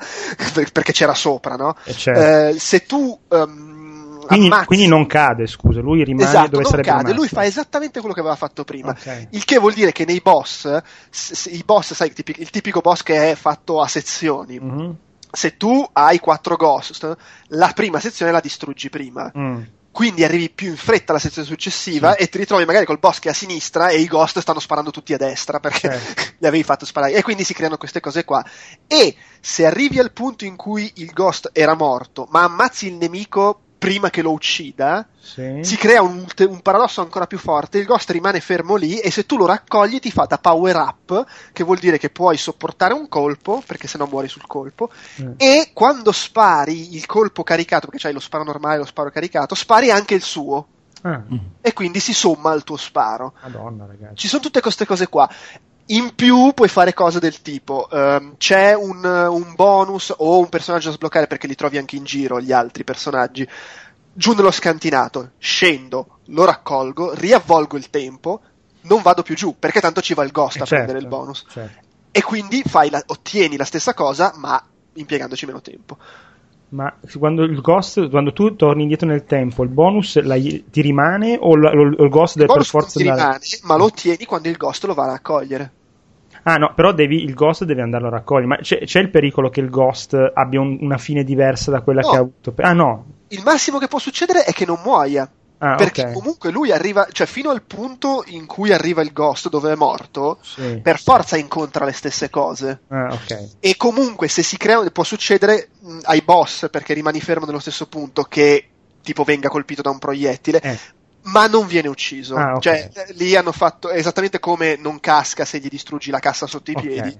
Fa, Fin- fino al momento, diciamo, del- di quando sei arrivato con l- il flusso temporale e lui fa le, esattamente le stesse cose. esattamente le stesse cose e quindi appunto lo puoi mandare a raccogliere bonus eccetera a fine livello vieni valutato a seconda delle cose che hai raccolto eccetera e anche del tempo che hai impiegato e attenzione il tempo effettivo Mm. non Sì, sono- sì, mi sì, erano certo. rimasti 30 secondi sul cronometro ma quello che proprio ci hai messo nella vita reale Ah, ok. e, e quindi devi diventare bravo anche a bilanciare no? fra quante volte torno indietro perché comunque sto sprecando tempo tornando indietro Sì, sì, perché quello non to- no, il tempo vero non torna indietro. Esatto, esatto, purtroppo. e, e quindi insomma, ci sono tutte queste co- cose qua, è molto carino, secondo me è molto divertente da giocare proprio. Ehm, ovviamente si presta tantissimo allo rigioco per finire il livello in maniera molto più figa, raccogliere tutto, essere super agile scattante. Tra l'altro quando tu finisci un livello ti fa vedere i 60 secondi così come sono, Mm. con tutti i paradossi che si ammucchiano, senza tornare indietro. Quindi tu vedi 60 secondi con gente che appare, gente che scompare, eh, cinque personaggi assieme, poi muoiono tutti, e, e robe del genere. E a un certo punto puoi prendere anche un bonus che ti fa andare più veloce. E mentre stai giocando lo vedi che va tutto lento. Mm. Quando poi vedi il ghost lo vedi che va velocissimo. Eh sì, Sto, perché... sto avendo un momento zitto e piati sti soldi. sì, sì, no, è fichissimo. L'unica, l'unica mini critica, che non è neanche una critica, eh, è una scelta che Mm. può non piacere, è che a, li- a livello di level design ti forza poco a sperimentare, nel senso che ehm, quella cosa lì che ho detto, cioè tu usi il ghost per prendere l'oggetto e poi te ne freghi, no? Sì. Tanto lo va a prendere lui. È una roba che puoi fare continuamente, ma che mai sei costretto a fare. C'è solo un punto in cui per riuscire a uscire dal livello devi effettivamente creare due ghost che ti vanno a schiacciare i due interruttori e a quel punto ti si apre la porta. C'è una sola situazione così in tutto il gioco. Tutto il resto del gioco lo puoi finire ipoteti- usando i ghost solo come massa che ti fa fuoco per Ok. far fuori i boss. Per il resto puoi andare sereno. Quindi diventa più un voglio giocare io in maniera figa, che sono un po' costretto a farlo. Sei costretto solo ai boss perché ti serve. Sì, devi essere tu che ti diverti a fare quella roba lì. Esattamente, sì. però vabbè, cioè, ripeto, è più l'idea del noi creiamo questo ambiente e poi voi divertitevi a fare un po' quel cazzo che vi pare. Comunque è incredibile che gli studi bravi alla fine tirino fuori sempre della roba particolare. eh, cioè. Beh, ma eh, queste idee qua non le vedo. Cioè, ma poi il, il- il problema è, secondo me è doppio, nel senso che è un gioco molto particolare e è comprensibile che cose così folli vengano fuori nei giochi piccoli. Sì, L'altro sì. è come cazzo lo fai un gioco del genere col motore di Assassin's Creed, cioè a livello proprio tecnico. Pe- penso sia- sarebbe un po' un casino, è ovvio No, che no, no, ti però serve il- che ne so, un, un team che ti ha ti ha tirato fuori Sword and Sorcery, che è un gioco molto particolare, cioè questi hanno delle idee proprio belle, belle. Ma questi hanno fatto. Adesso non, non vorrei sbagliare, ma sono quelli che avevano fatto. uh, Coso? Might and Magic Clash of Heroes. Che Mhm. era un match 3 fondamentalmente. E non lo conosco questo, Might and Magic Clash of Heroes. E- era com- tipo Puzzle Quest. Ah, ho capito, ho capito. Cioè, sì, sì, sì, vabbè, sì, non- sì. Non era proprio la stessa cosa, però un po' il senso era quello. Cioè, loro hanno fatto quello. Poi hanno fatto Sword and Sorcery e adesso hanno fatto questo. Cioè, sono tre giochi che non c'entrano un cazzo l'uno con l'altro. Oltretutto, eh, quello anche colpisce. Che... E adesso stanno facendo Below, che è, da quello che ho capito, è tipo un roguelike. Che è Ah. quello su Xbox Mm. One. Ok. Sì, sì, ma come anche quelli che hanno fatto Gearwalk e Device 6, eh, fanno delle robe sti- super stilose, belle da giocare, divertenti, diverse l'una dall'altra. Adesso vedevo che alla Nordic Game Conference eh, hanno vinto anche qualche premio, quindi eh, a Resogan è il gioco dell'anno per la Nordic Game Conference. eh. Vabbè, cioè, vabbè, però. Insomma, una mega giga produzione. E, bello, bello. Questo allora quasi quasi riesumo il 360. Lo sai che mi hai fatto venire ma voglia? Secondo me merita, è proprio, è proprio divertente. E, insomma. E dai, fatti anche l'ultimo, così poi finisco io con Ah, quello. Fractosk. Mm. Cos'è? o Fract o- OSC, non lo so. Allora, è un gioco a cui ho messo 9 su IGN, che è un po', beh, io ecco, Eh. quando, quando, quando recensisco i giochi indie che mi piacciono mi, mi si chiude la vena e ho il 9 facile. Però, cioè, boh, io non capisco, nel senso, in giro, in giro ho preso un sacco di 8, 8 e mezzo, e alla fine la critica tende ad essere... Eh, ti abbandona un po' lì e non ti dice cosa fare. Cioè, siamo arrivati al punto che è un, è un difetto per un gioco se non c'è costantemente la freccia in alto che ti dice vai di là. Eh, che cazzo! E vabbè, comunque è un gioco. Allora, eh, prima perso- alla Portal, per- Mm, non c'entra molto con Portal, però la Portal nel senso che è puzzle game in prima persona, ok. cioè puzzle ambientali, cose da risolvere. E musicale, cioè Mm. di quei giochi che con le tue azioni tu crei della musica. Ma musicale non nel senso vado a destra e fa beep, vado a sinistra e fa trulla. Come E possono soprattutto essere- trulla è importante. Sì. Nel senso che il gioco è ambientato in questo mondo folle che praticamente è un sintetizzatore. Mm. Cioè tu sei dentro un sintetizzatore, dove tutti i macchinari sono spenti e tu risolvendo i puzzle li riattivi. Quindi man mano che li riattivi produci musica. La cosa bella qual è? Che questi puzzle eh, sono proprio i pezzi del sintetizzatore, quindi ogni enigma è legato a uno strumento, no? Con uno fai, che ne so, i ba- poi io non è che sia un musicista, per cui magari dico cazzate, però con uno fai i bassi, con uno fai, che ne so, i loop e robe del Sì, genere. sì, sì. E anche nel risolverli, li risolvi capendo eh, com'è che funziona il, il- il, tra virgolette, l'enigma musicale che hai davanti. Ora, proprio perché io non sono un musicista, vi posso dire, si può finire anche senza capire un cazzo di musica. Presumo che se ne capisci ti aiuta in certi enigmi in cui sono andato un po' a casaccio. e... eh, come, come ve lo posso descrivere? Molto fo- allora, sembra il, eh, il gioco ufficiale di Tron senza avere la licenza di Tron. Ah, ok. Perché il mondo ha quello stile lì. È fichissimo, è un mondo enorme, tutto collegato, per cui tu vedi costantemente sulla distanza i macchinari che hai attivato, queste luci, colori folli, bellissime. eh? E tu vai in giro, devi risolvere questi enigmi, man mano che risolvi attivi sempre di più questo macchinario, alla fine quando, quando hai attivato tutto quanto vai nella zona finale che è proprio appunto il, il giga tripudio di questi hanno preso un acido e, e fai partire tutto è- assieme è ed è completamente folle sì. il difetto tra virgolette che ha è che effettivamente ti sbatte lì in mezzo e non hai indicazioni Mm. in realtà le indicazioni le hai nel senso che è molto eh, smart tra virgolette nel farti capire le cose se stai attento, cioè l'uso dei colori, dei suoni, la musica che viene, usa molto l'audio posizionale, senti la musica che viene da là, allora là c'è un enigma da risolvere e, e- e cose del genere. Però effettivamente è una mappa molto semplice, c'è il teletrasporto che puoi sbloccare, però al di là di quello, però voglio dire, ci sono tre diverse aree, tu puoi affrontare, sono tutte e tre aperte assieme e in ogni area ci sono tipo 5 o 6 puzzle e se li risolvi tutti sblocchi il puzzle finale. Quindi tu hai costantemente 10 puzzle a cui puoi dedicarti. Mhm. Dove vai, vai, se ti blocchi su uno, vabbè, provo di là.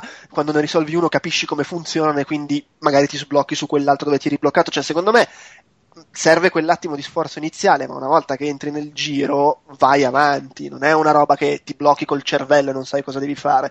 E io sono uno che ultimamente si blocca col cervello con i videogiochi. Per cui, boh, cioè, mh, trovo abbastanza strano questo. Ma p- poi comunque gli ho messo 8 e mezzo, per cui per carità, bello. È bello, bellissimo. La cosa figa poi è che oltre ad essere un gioco fichissimo di Mm. suo, secondo me ottimo, comunque ci ho giocato una decina d'ore, quindi... Eh beh, madonna.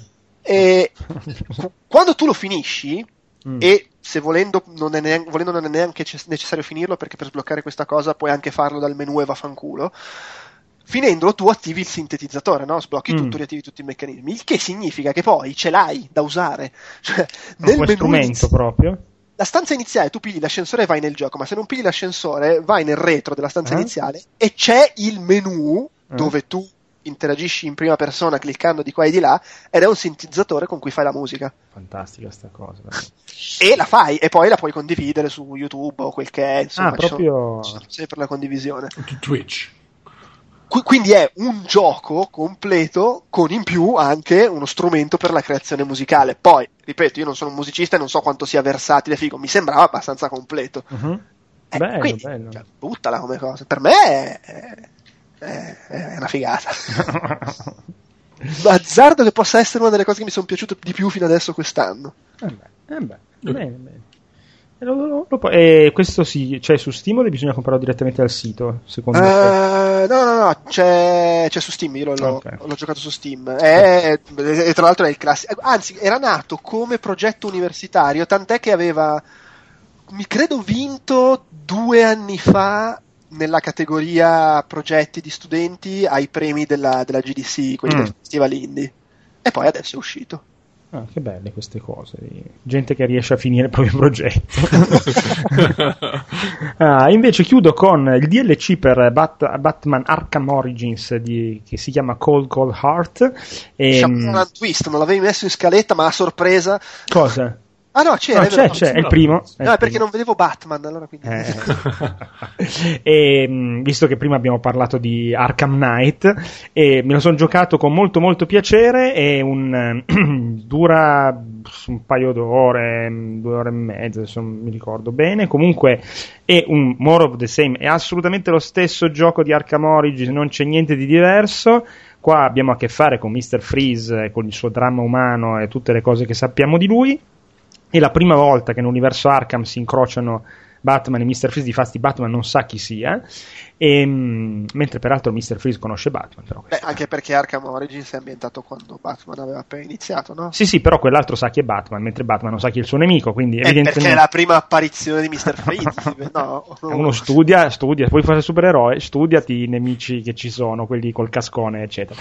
Comunque, è basato tantissimo sulle botte, quindi se si gioca alla serie Arkham per fare a cazzotti con i cattivoni, questo è perfetto.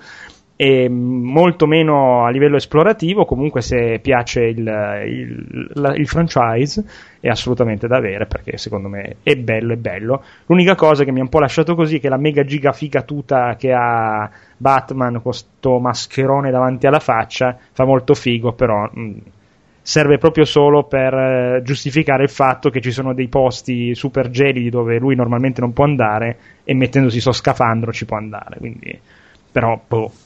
Te l'hanno pure contestualizzata, dai. No, no, no, ma è fatto bene. No, sì, ma io quando ho visto pensavo che minchia tiro fuori gli- gli- le fuochi d'artificio da sto coso. Oltre- Oltretutto, devo essere sincero, fa la sua porca figura perché c'ha sta. È tutto chiuso, no? non so se hai visto le immagini. C'è questa- la mascella completamente coperta. minchia. Un Ben Affleck così, chissà cosa farebbe. Vabbè, col suo mascellone quadrato. Eh no, eh, non, non- non può chiuderla. Infatti. E direi che possiamo passare con estrema gioia ai consigli del tentacolo. Con vivo rammarico devo comunicarvi che per un imprevedibile disguido la copia dell'annunciato film cecoslovacco non è giunta in tempo e quindi la proiezione non potrà avvenire. Via! Dove andate fermi tutti? In sostituzione verrà proiettato l'immortale capolavoro del maestro Sergei M. Einstein, la corazzata Kotionkin. Consiglio del tentacolo. Allora, lasciamo il, il film di cui voglio sapere per ultimo, siete d'accordo? No, sì, allora, sì, anche fa- perché mi, mi, mi, mi, Eh? mi bussano alla porta, mi allontano un secondo. Proseguite Ok. senza di me. Ciao. Allora, ehm, io invece ho visto due serie TV eh, nuove eh, in inglese che non sono ancora arrivate in Italia e secondo me faranno fatica ad arrivarci. Una è Fargo, che è una serie TV eh, eh, tratta ovviamente dal, eh, dal mitico film dei fratelli Cohen, Fargo, appunto. Non so se te lo ricordi, Paolo. Sì, sì, visto. Eh, hai visto anche la serie per caso? No, no, sapevo la sua esistenza, ma non ho... Allora, io sono un super fan del film, ma proprio una roba che non si può pensare. Cioè, di fatti, secondo, sono uno di quelli che dice: eh, Non è un paese per vecchi, è molto bello, eh, però Fargo è Fargo. Insomma, cioè, uno di quelle persone lì. E, quindi ero terrorizzato che prendessero la serie e la rovinassero per sempre. E invece, invece ho visto solo le prime due puntate, eh, attenzione, e invece eh, sono riusciti, secondo me, a ehm, cogliere il, il senso grottesco della serie, perché insomma, eh, cioè il senso grottesco del film, perché il film, oltre ad essere, scusate, un, um, insomma, un thriller, un film drammatico anche, c'ha queste situazioni veramente al limite del paradosso, peraltro eh, tratto da una storia vera, c'è l'inizio del film. Comunque, e, vabbè, Ero eh, dimenticato quello. sì, sì, no, cioè- piccolo. E qua, secondo me, allora, per certi versi sembra quasi un fanservice, perché la, la scena iniziale ricorda tantissimo la scena iniziale del film. Appena vedi la scena iniziale, ti viene a pensare, beh, però tutto sommato non, non mi sembra abbiano fatto una cazzata. E sono passati 10 secondi e sono stati bravi a darti questa impressione, perché molto, molto bravi. Ehm, c'è Martin Freeman come protagonista che veramente non me l'aspettavo di vederlo perché l'ho vista proprio senza, senza sapere assolutamente nulla. Immagino farà l'accento americano, però. Perché è ambientato in sì, America, sì, giusto? sì, sì, sì, sì, sì. Ehm, e comunque il Scusate, l- l- l- l'avete visto? L'avete, avete presente? i- i- sì, no, tu Paolo l'hai visto perché ho visto che mi hai dato il like su Facebook. Il coso di, di- dei tweet, oddio, di, di- a Jimmy Kimmel, i- le star che leggono i Oh, tweet cattivi contro le di- lacrime agli occhi. avevo. quello, quello di Gary Oldman, che di Gary Oldman ha degli accenti che fanno cagare, lui che scoppia a ridere, mi ha fatto morire. Alla fine dice, beh sì, in effetti. Eh, no, e comunque secondo me è una serie da tenere sott'occhio perché eh, potrebbe essere eh, molto molto carina. Oltretutto, anche in questo caso, come True Detective, ehm, ogni stagione ha una storia diversa. Quindi vedrai- vedremo come va. Adesso mi vedo anche le altre puntate. Però devo essere sincero: la- il terrore di oh mio dio, mi hanno disintegrato il film bellissimo che è Fargo, non c'è stato vedendo le prime due puntate. Insomma. Sembra che abbiano fatto una cosa col, col gusto e non col Puntate culo. sono? Come? Quante puntate sono? Sono 10 puntate in tutto. Ok. Invece la seconda serie che mi sono messo a vedere invece della HBO e si chiama Silicon Valley ed è, mh, a- ammetto che il- chi la definisce un incrocio tra eh, Big Bang Theory e The Social Network secondo me ci ha azzeccato perché ha un po' il lato cazzaro di The Big Bang Theory però c'è anche il fatto di eh, far vedere alcuni mh, difetti e, insomma dietro le quinte di un posto come la Silicon Valley che può essere il posto dell'opportunità super fighe per i ragazzotti nerd eccetera eccetera ma può essere una volta che metti il piede nell'industria o, o sei uno con le palle quadrate o rischi di venire travolto nel giro di 10 secondi. Eh, non mi sembra ci siano attori particolarmente famosi che io conosca però io come sapete ho una conoscenza quasi nulla nel panorama, nel panorama degli attori eh, soprattutto giovani però mi sembra, a parte che i valori di produzione sono i soliti della HBO eh, eh, molto alti, è scritto molto bene secondo me, anche questo io un'occhiata la darei perché è molto molto carina. E basta. Eh, Paolo, vuoi dirci cos'è? Io so che mi sono messo per uh, Robot in Frank. Mhm. Robot in Frank, ovvio, che è un famosissimo film che tutti conoscerete, immagino. L'ho appena Di tale- finito di vedere. di L'ho, tale- l'ho- mancato a una delle mie rassegne da 200.000 film. Ti dirò, ti dirò, è il classico film che mi aspetto ci, ci possa piacere a entrambi. Infatti sono andato sul tuo blog per vedere se l'avevi recensito, ma non l'ho trovato, quindi mi- avevo- pensavo non l'avessi visto. Ma è stato una, cioè, ci sarebbe dovuto finire, ma appunto non sono riuscito ad andare a Ti, vedere. secondo- ti potrebbe piacere, secondo me, comunque. Eh, lunga storia corta. È di tale Jake Schreier, qualcosa. So- mi sono andato pure a cercare delle interviste per vedere se qualcuno pronunciava il suo cognome, non ne ho trovata neanche una. Tutti lo chiamano Jake, infatti. Forse per evitarsi brutte figure. Scritto da un tale Christopher Ford, insomma, due sconosciuti, non ho mai sentito nessuno dei due. E i, i MDB mi dà pure ragione, non hanno fatto granché prima di questo. Gli attori invece sono più famosi, c'è Frank Langella, che io mi ricordo sempre che faceva il cattivo in Dave, quello del presidente, ve lo ricordate? Quello- Eh, io, io ricordo sempre che è stato Skeletor nel film dei Masters. Ah, cavolo, addirittura è non sapevo. Ottimo. Eh, qui fa un ruolo completamente diverso. Ha interpretato Skeletor, Nixon, e poi quali altri grandi Nixon- cattivi? Nixon, certo, Frost e Ni- Nixon e Frost, Frost e Nixon, mi ricordo, grandissimo film. Eh, comunque, grandissimo attore, fa il protagonista qui, c'è Susan Sarandon, c'è Liv Tyler e c'è quel coglionazzo che fa la parte di Ciclope nel film degli X-Men. Eh. Marsden, lì come... E quello esatto. È un film sulla vecchiaia, così non lo vede nessuno, ve lo dico su.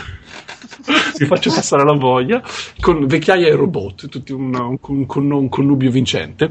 E c'è un- una persona con un nuovo, questo Frank Langella, che ha un, ha un passato da ladro e adesso è diventato anziano. E i suoi figli, eh, da lui tra l'altro bellamente trascurati. eh, sono un po' preoccupati perché soffre o di Alzheimer o comunque di perdita della memoria. Non credo che il film lo specifichi mai eh, di preciso. Comunque ha dei problemi, a- si perde le cose per strada, poverino. E eh, visto che siamo ambientato in un futuro prossimo, pros, molto prossimo, eh, invece di il figlio premuroso, invece di tornare a casa e prendersi cura del suo padre, gli manda un, un, un, un robot ser, ser, maggiordomo. sì. Un robot maggiordomo altamente tecnologico, capace di avere conversazioni completamente umane. Uh, esteticamente, però, è un robot, eh, non è un Synthespian, cioè proprio ha, la, ha, un droide tutto a blocchi in pratica, bianco Apple, giusto per fare, fare prendi sembra una specie di astronauta. Um, e ovviamente l'anziano signore insomma, all'inizio non vuole sapere uh, di avercelo fra le palle. E invece di eh, sfruttarlo per magari allenarsi un po' la memoria, come magari spera il figlio, o di avere una vita più agiata, lui lo sfrutta per riprendere in mano la sua attività di svagila- svagi- svaligiatore. Svaginatore! Svaginatore di case. La casa. Tra l'altro, sembra un, il robot sembra una versione di Magritte, ma la versione sciupata del robot del film della guida galattica per autostoppisti. Esatto, esatto. senza, il, senza il testone che è incredibilmente grande. E quindi lo sfrutta perché lui scopre nel frattempo, fra una cosa e un'altra, scopre che è decisamente abile questo robot a scassinare le serrature. Eh, e quindi lo, lo, lo, sfrutta apposta per, per riprendere in mano eh, la sua attività che aveva lasciato a parte perché appunto non, non c'era più troppo con la, con la testa. E lo fa però c'è da dire per motivi abbastanza romantici perché si è, eh, questo signore si è innamorato di questa signora che gestisce la biblioteca del posto che è una Susan Sarandon che ora non vorrei fare il creepy però è, si mantiene molto bene una, bella, una bella signora una bella signora eh. E una signora dicevo che eh, appunto potrebbe rischiare di rimanere senza lavoro perché essendo in questo futuro le biblioteche non hanno motivo di esistere così come sono, ma appunto stanno, stanno cercando di rimmaginarsele come un luogo aperto, tipo una specie di un, un, un mix tra un museo e un, uno Starbucks, insomma. Visto che lui ha un debole per la signora, decide di rubare un'ultima cosa, che è il libro più prezioso che ha alla biblioteca, per poi appunto eh, darlo in regalo alla, alla, a Susan Sarandon. E un film interessante eh, perché comunque l'incipit dell'insanità è un, più che altro una scusa per parlare di eh, non, non, non, che, non, tanto di questa, ma piuttosto di altre tematiche come magari la fiducia, eh, l'amicizia, sia tra uomini che tra uomini e robot. Eh, per certi versi d'accordo, un po' mh, uno di quegli spunti geniali che si fa vedere, si fa venire di solito Nicole, quello di Gattaca, Simone, uh-huh. Truman Show. Potre, un film che avrebbe potuto farlo lui, uh, ma è venuto un po' meglio dei, su- dei, dei, suoi ultimi sforzi, sinceramente. O addirittura un, un, un, capitolo del romanzo Yo Robot di Asimov, che a differenza di quella cagata di film, il libro era episodi non so se l'avete visto, se l'avete letto. Uh, quindi scorre, scorre, benissimo, c'è quel resto gusto Sundance che a me piace, ci posso far nulla. E tra l'altro ti dimentichi di stare guardando un film di fantascienza dopo pochi minuti da quanto è ben integrato questo concetto del robot e fa pensare a magari anche un futuro abbastanza plausibile dove insomma si potrebbe preferire di gran lunga un robot per tenere compagnia, per tenermi compagnia piuttosto che finire appunto in una, una casa di, di cura. Ma... E, a Liv Tyler una botta gliela si dà ancora o è passato Li- il tempo? No, no, Liv Tyler si mantiene sì, benissimo. Anche lei qui fa la uh, figlia hippie, che ovviamente è contro lo sfruttamento dei robot e quindi vuole... che palle, madonna! contro lo svaginamento dei robot. e non vuole che il padre ne faccia, ne faccia, uh, ne faccia uso. E quindi poi si, c'è una scena in cui lei va appunto a aiutare il padre e cerca di sostituirsi al robot. E consigliato.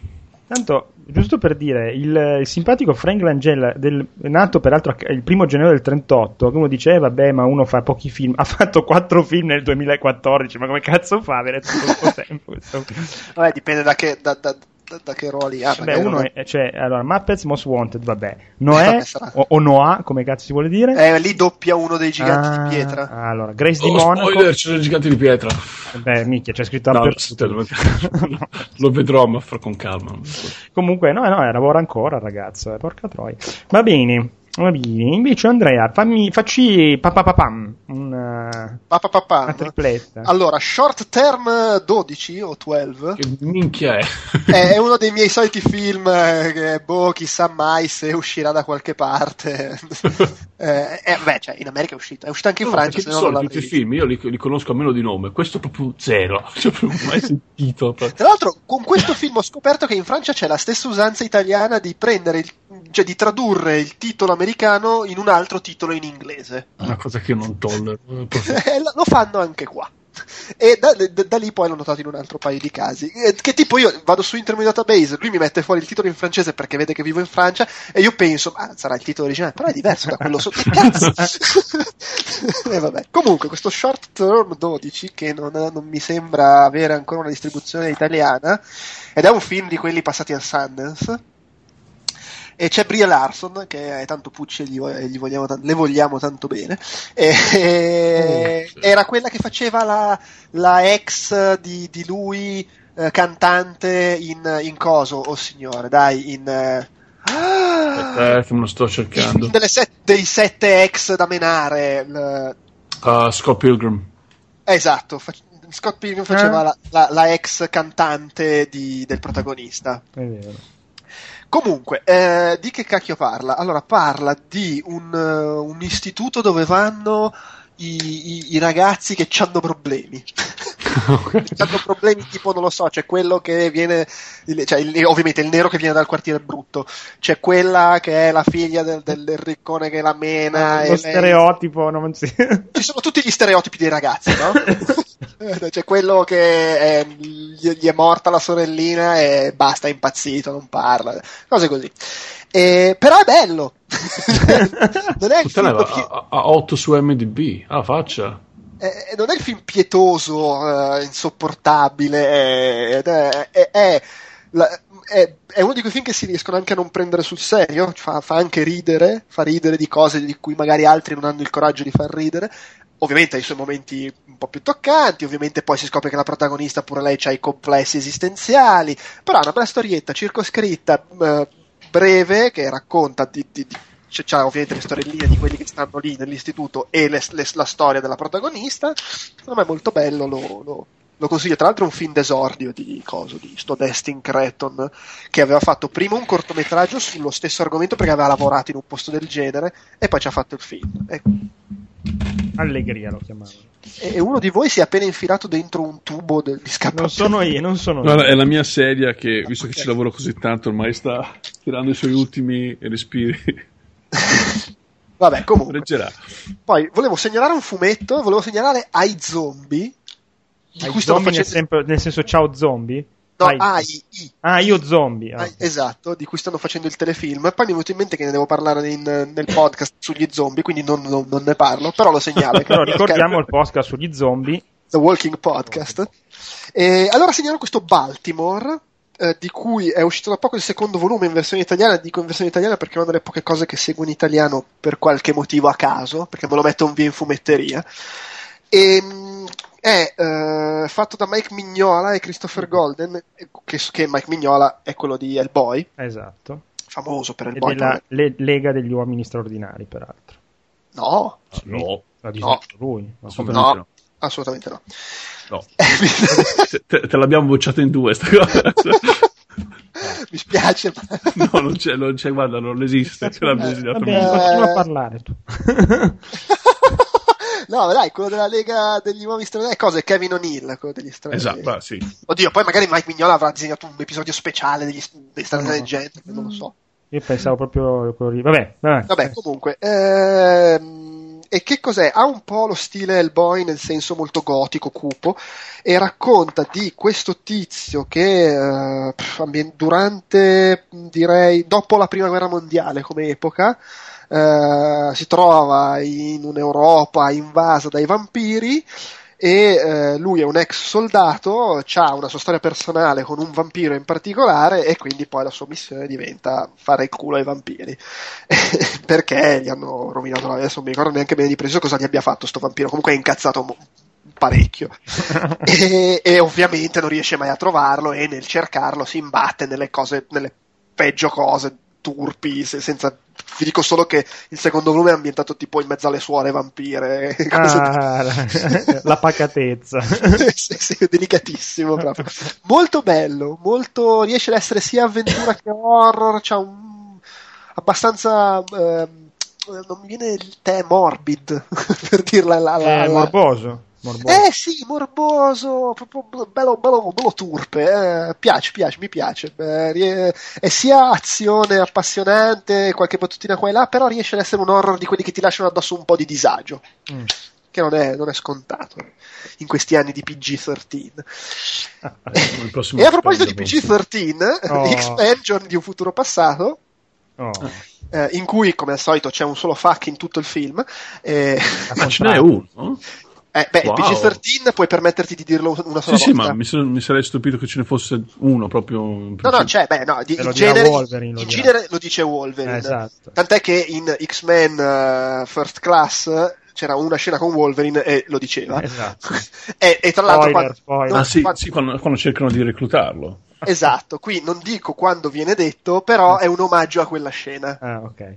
ma non lo dice Wolverine. E, ad ogni modo, è, insomma, si sa, no, film degli X-Men che si ispira a una storia fondamentale no, dei fumetti dei, dei mutanti, ovviamente prende lo spunto e poi ci fa un po' quello che vuole, perché poi la deve inserire nel contesto de- de- de- dell'universo dei film, ne hanno fatti già quanti? Quattro, Eh, cinque. s- sei se conti anche i due di Wolverine, quindi ce Ah, n'è di sì. roba di cui tenere conto. E, e quindi cosa fanno? Allora, cerco di non fare spoiler. Per- scusa, prima che tu non faccia spoiler, torna alla regia il buon Brian, eh, soliti sospetti Singh. Esatto, torna alla regia. Buon, buon non so bene, perché ultimamente c'è stato uno scandalo due su di lui. Vabbè, non allora, so bene. vabbè, non ah- interessa, a noi interessa il suo, il suo output artistico. Esatto. Esatto. Perché cosa ha combinato, scusa? Eh, è accusato di pedofilia. Ah, Eh, ah, non lo o- sapevo, molestie su No, minori. So che sono il comunque eh, prima è uscita la notizia che lui è tranquillo, lui adesso sta, con- sta, sta- sta facendo controcausa. E lui Kaiser. qui non è successo niente, intanto però ai tour promozionali per il film non ha potuto partecipare perché era impegnato a stare dietro a ste cose. Poi no- non avrebbe fatto, diciamo che le pubblic- quel tipo di pubblicità non è che sia proprio il massimo per un film per ragazzi che deve uscire. Ecco, ecco. Vabbè, Ah. comunque, eh, e cosa fa? Le- la, la storia originale è c'è il futuro distopico con le sentinelle che sono i robot costruiti Mhm. per far fare i mutanti che hanno preso il controllo del pianeta praticamente perché come sempre succede ah facciamo i robot per distruggere i mutanti che già dire non è che sia molto carino come gesto ma poi presente i robot dicono ma sai che ammazziamo tutti Cioè, no perché sai quello un giorno potrebbe fare un figlio e magari il figlio è mutante ammazziamolo Sky- Skynet a questi qua gli fa una sega proprio. Es- Esattamente.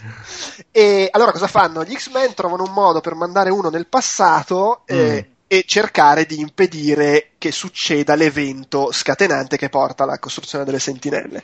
Nei fumetti mandavano nel passato eh, Kitty Pride, che è quella che passa attraverso i muri, e, e l'evento era che Mistica, che è quella blu che si trasforma, Sì. ammazzava un politico e, e- e quindi si scatenava il sentimento antimutante. Mm. Nel film è sempre mistica quella che deve uccidere qualcuno, però il politico non l'hanno potuto usare perché era quello che nel primo film si trasformava in acqua e si scioglieva. Quello l'hanno già fatto fuori. Esatto, e quindi hanno fatto che quello che lei uccide è il personaggio che è l'inventore delle sentinelle, nei Ah, fumetti sì. come qua, ed è l'attore di, di- di Game of Game Thrones, eh, Peter Dinklage, il nano. E, bra- bravo tra l'altro, sempre su bel carisma. E, e invece di mandare indietro nel tempo eh, Kitty, mandano indietro nel tempo Wolverine. Innanzitutto perché Wolverine è la star di tutti questi film, e quindi vabbè, che, che- che gli vuoi dire? e poi comunque c'è una giustificazione perché in pratica non va veramente indietro nel tempo, ma mandano la sua mente eh, nel corpo di lui. Tanto è sempre uguale lui, quindi non è che... Esatto, lui negli anni 70, quando lei non sarebbe ancora nata. Capito. E allora hanno fatto che è lei che manda indietro, hanno comunque, l'hanno coinvolta, hanno fatto che è lei che manda indietro tempo. Ad ogni modo, la cosa ovviamente poi cambia completamente perché è infilata nella cronologia dei film e fa due cose qua Singer. Una è piglia, fa esattamente come nel- negli ultimi Star Trek, piglia la cosa nei viaggi nel tempo per dire, vabbè, sapete che qua bisogna un po' ripartire, adesso sistemo io tutta la Non cronologia. ci credo. Vabbè, Vabbè, non è, scemo, è più, eh, è- è più- è più discreta come soluzione che Lucas o comunque la Lucasfilm che no, tu- tutti, tutti quelle No, che- certo. tutte le opere dopo le abbiamo, come se non esistessero. ok. Ma, ma ha anche un senso perché ovviamente per impedire che costruiscano le sentinelle loro cambiano le cose e cambiando le cose eh, poi oh eh, abbiamo cambiato le cose e quindi questa cosa è successa questa no Ok. andate a fanculo da adesso c'è il nuovo È un ottimo metodo per reinventarsi la storia. eh. esattamente Non no, ed è be- dimenticarsi della Stan che era un obbrobrio assurdo. la, co- la cosa bella qual è? che è fatta con tra virgolette gusto, eleganza se vogliamo, in maniera signorile, nel senso che eh, passato questo film è un nuovo punto di partenza, in un certo senso eh, salutano i vecchi X-Men che a un certo punto erano scomparsi perché avevano lanciato questi nuovi da giovani, dà una chiusura a loro e pone delle basi. Nel farlo non dice assolutamente ignoriamo gli altri film, cioè ci sono brevi flashback presi da tutti, anche dal primo Wolverine che è odiato dal mondo. Beh, è una merda. Però ne tiene conto, cioè è successa quella roba. Solo che poi Eh beh. adesso non dico cosa succede, però dice vabbè, però adesso abbiamo cambiato le cose, è così. Ok.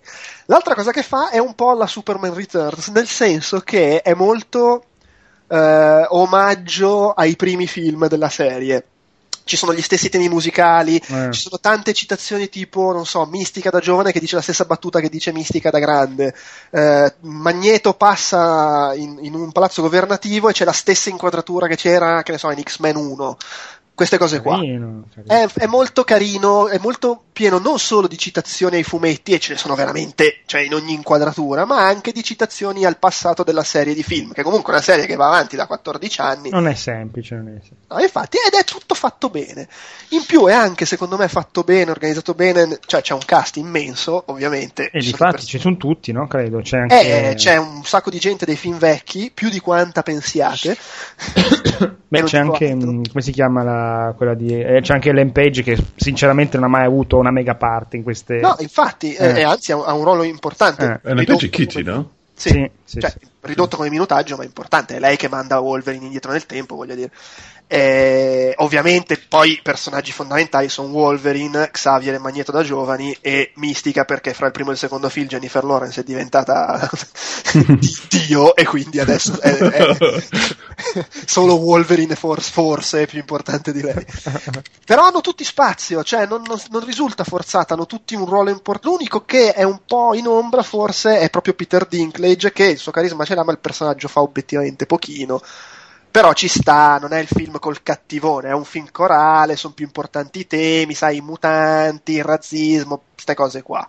Eh, Quindi Brian Singer si dimostra uno che sa fare i film con tanta gente. sì. E Vabbè, uno che, eh, che- ci ha fatto ed la è- quello, no? ed è Eh. uno che si vede che ci tiene, cioè è fatto bene il film. Non c'è, secondo me, una scena figa come era figo, figa la prima scena del secondo X-Men con Nightcrawler che si teletrasportava dentro la Sì, casa. Però ci sono la, la scena d'azione iniziale nel futuro e la scena d'azione finale che alterna futuro e passato. E basta.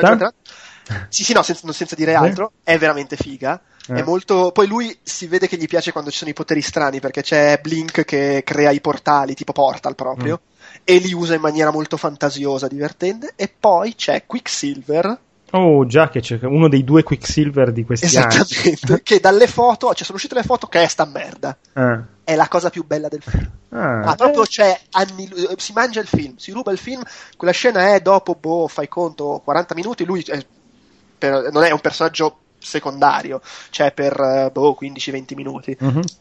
Per quei 15-20 minuti è suo il film. Se ne va lui, il resto del film è bello, ma ti Non manca così. lui. Eh. Madonna. È fichissimo, è, è bravo lui, eh, è, è scritto bene per il personaggio che è, il modo in cui usa i poteri, come sono messi in scena è fichissimo, cioè fantastico, veramente fantastico, infatti poi Bene, bene. è piaciuto un sacco e hanno già detto ok vabbè abbiamo capito, nel prossimo gli diamo più spazio.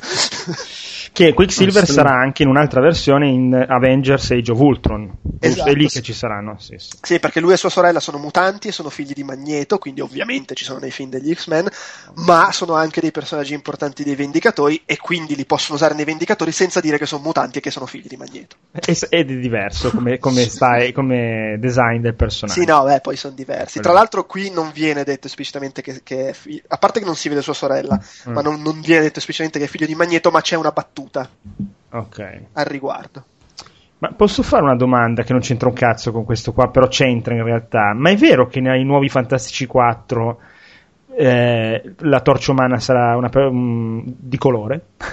Sì, sì. Ah, ma Tra l'altro è un attore secondo me molto bravo. Ah, ok, No, perché leggevo il No. blog di Ortolani e non sa- dato che non segui i fumetti, pensavo fosse una. inve- Invece avrà un senso con una continuity. Vabbè, si inventeranno qualcosa, sarà Ok. fratello... Pe- a- peggio, peggio di quegli altri due non può No, essere. no, di fatti quella roba là era agghiacciante. Fanno che c'ha la madre nera, non lo so. Sì, sì, sì, no, Sì, curioso. no, perché comunque il, il personaggio che fa sua sorella invece è bianca e bionda. Eh, di fatti, per quello, sì. sì. Ah, per quello lo chiedevi, sì, ah, Sì, ho capito, sì, sì, sì, sì, perché sì. c'era questa discrepanza di Era, geni. era- era- scusate, lo devo cercare perché è bellissimo. Eh, eh, abbi pazienza, farai un taglio di montaggio, ma non mi ricordo le parole precise e, e- e devo Sì. troppo dirvelo. Eh, come questa cosa era stata presentata sul- sui 400 calci. Ah, Allora, i nuovi Fantastici 4, cioè quando c'è stato l'annuncio del cast completo, c'era il post nuove frontiere del Ku Klux Klan i Fantastici 4 prendere un nero nel ruolo di un bianco e poi passare metà film a dargli fuoco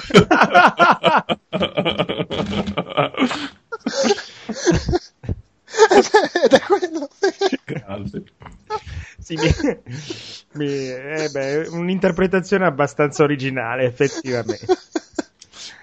Comunque, eh, sempre in ottica di supereroi, vi consiglio assolutamente di andare a vedere il blog di Leo Ortolani, creatore di Ratman, che a parte tutte le sue recensioni, però quella di Spider-Man 2 che ha pubblicato recentemente eh, è veramente. Il blog è leortola.wordpress.com. È vera- cioè, il fatto che poi le metta gratis eh, nel suo blog, te le puoi le- cioè, veramente bellissimo. Dove dice che praticamente in Spider-Man 2 eh, sono riusciti a fare un, un- un film, in- una via di mezzo tra il, eh, il soffertoni film della DC e i trenini della Marvel. Un trenino con i canti di chiesa. E poi vedi i tizi che cantano, è, è bellissimo. veramente veramente un genio. Va bene, comunque, quindi, di merda eh, sì no scusa vai avanti Non visto. sì, sì, noto che non ti era piaciuto. Non lo vedo neanche. lo- Eh. Cioè, il primo mi ha lasciato abbastanza freddino. Guarda, io un film di supereroi d'alto profilo che mi abbia fatto così cagare Addirittura. e che mi sia risultato così imbarazzante da Batman e Robin, con la differenza che Batman e Robin secondo me lo sapeva di far schifo, mentre questo ci crede. Batman e Robin era veramente una merda. Secondo me siamo a quei livelli, perché di solito i film di supereroi così brutti sono quelli di basso profilo, tipo Electra. Sì, sì, cose- Daredevil. Que- que- questo è proprio brutto, cioè secondo me è, è- è inspiegabilmente una merda. Però oh, opinioni, per carità. Come, comunque- dice, come dice Ortolani, le nati che non sbagliano mai, perché c'è quello che fa il casting che tira fuori le, le schede, le schede dalla, dalla- dalla cassettiera col culo, praticamente. Ma che brutto, mamma, due palle come una casa, po- che palle. E, e- e guarda, cioè, a livello di, di- di scene d'azione sono pure fatte bene. È che l'inizio, tu vedi l'uomo ragno che salta, ah, figata, e poi inizia il film. È, è talmente una merda che quando ricomincia l'azione non riesco neanche più a godermela. Ok, io comunque per onore di cronaca avrei visto anche qualcos'altro. Ah. eh, che è Ma mentre Gravity. parlavo io, tra l'altro, No, no, no, l'ho visto l'altra, l'ho visto l'altra notte, Ah, eh, al- tipo alle due di notte. Ho visto Gravity, ma mi devo ancora riprendere con tanta magnificenza che non, non sono senza parole. Davvero 90 minuti più emozionanti che io riesco a ricordare almeno da un paio di anni. Non so se hai mai visto la recensione sul mio blog. No, no. E c'è il- come al solito c'è il poster, tutti i dati, l'attore, il regista, là, là, e poi sotto c'è scritto Gesù Cristo. No, ma guarda, eh, magari la prossima volta riesco a espandere un po'. È una cosa. Non, non riuscivo a crederci. Proprio da, da pelle d'oca. Per no- dura- la pelle d'oca mi è durata 90 minuti praticamente. Assurdo. No, davvero. Cioè, è ti- tipo, è- a fine visione, per come sono fatto io, un paio di cose di solito riesco sempre a puntarmi. Tipo, che non è funzionato, avrei fatto in modo diverso. No? Zero. Cioè, proprio foglio bianco. Proprio è assurdo. Ti Un film. lasciato senza parole. Davvero? Ma boh, non, e non, non- cioè, proprio mm, sì, me lo rivedrò sicuramente. Eri come Ken Watanabe in Godzilla. non so, ma ho, ho ho preso- cioè, ho- presente l'immagine adesso. che lui inizia lo scienziato, sa le cose, e ora della fine del film ha solo gli occhi spalancati, la bocca spalancata. Ma, proprio, proprio questo connubio tra una, una scri- una- una sceneggiatura risicata, ma qualsiasi, anche le virgole sono perfette, no? E eh, tutti questi, tutte queste invece sequenze, tutte probabilmente storyboardate da- dall'inizio alla fine, che ti, ti traggono l'attenzione senza dirtelo, ma l'attenzione tra, tra- ah, è- è- è- guarda, una cosa, c'è Quaron con quella telecamera, o il suo direttore di fotografia, quella telecamera è il, è il dio della telecamera. Eh, io- eh, boh, da mani- boh, guarda, incredibile. Boh. Mi, sta, mi- mi sta- mi sta tornando la pelle d'oca da quanto sono emozionato. Bene, con la pelle d'oca di Paolo, io direi, visto che qua c'è gente che mi cammina per casa. E niente, io ringrazio Andrea Paolo come al solito per la gentilezza di essere rimasti qua fino a quest'ora. Grazie, Grazie ragazzi. E direi che possiamo sentirci, ci- anzi ci sentiremo post e 3 dopo le incredibili news che diranno che tutti i giochi sono posticipati e che eh, e- e usciranno delle versioni slim che consumano meno delle nuove console. Per commentare la demo di Ubisoft finta di questa Esatto, es- esatto, di, di qualche altro gioco non annunciato eh, che vedremo con estrema gioia. Un salutone, grazie e ciao a tutti. We are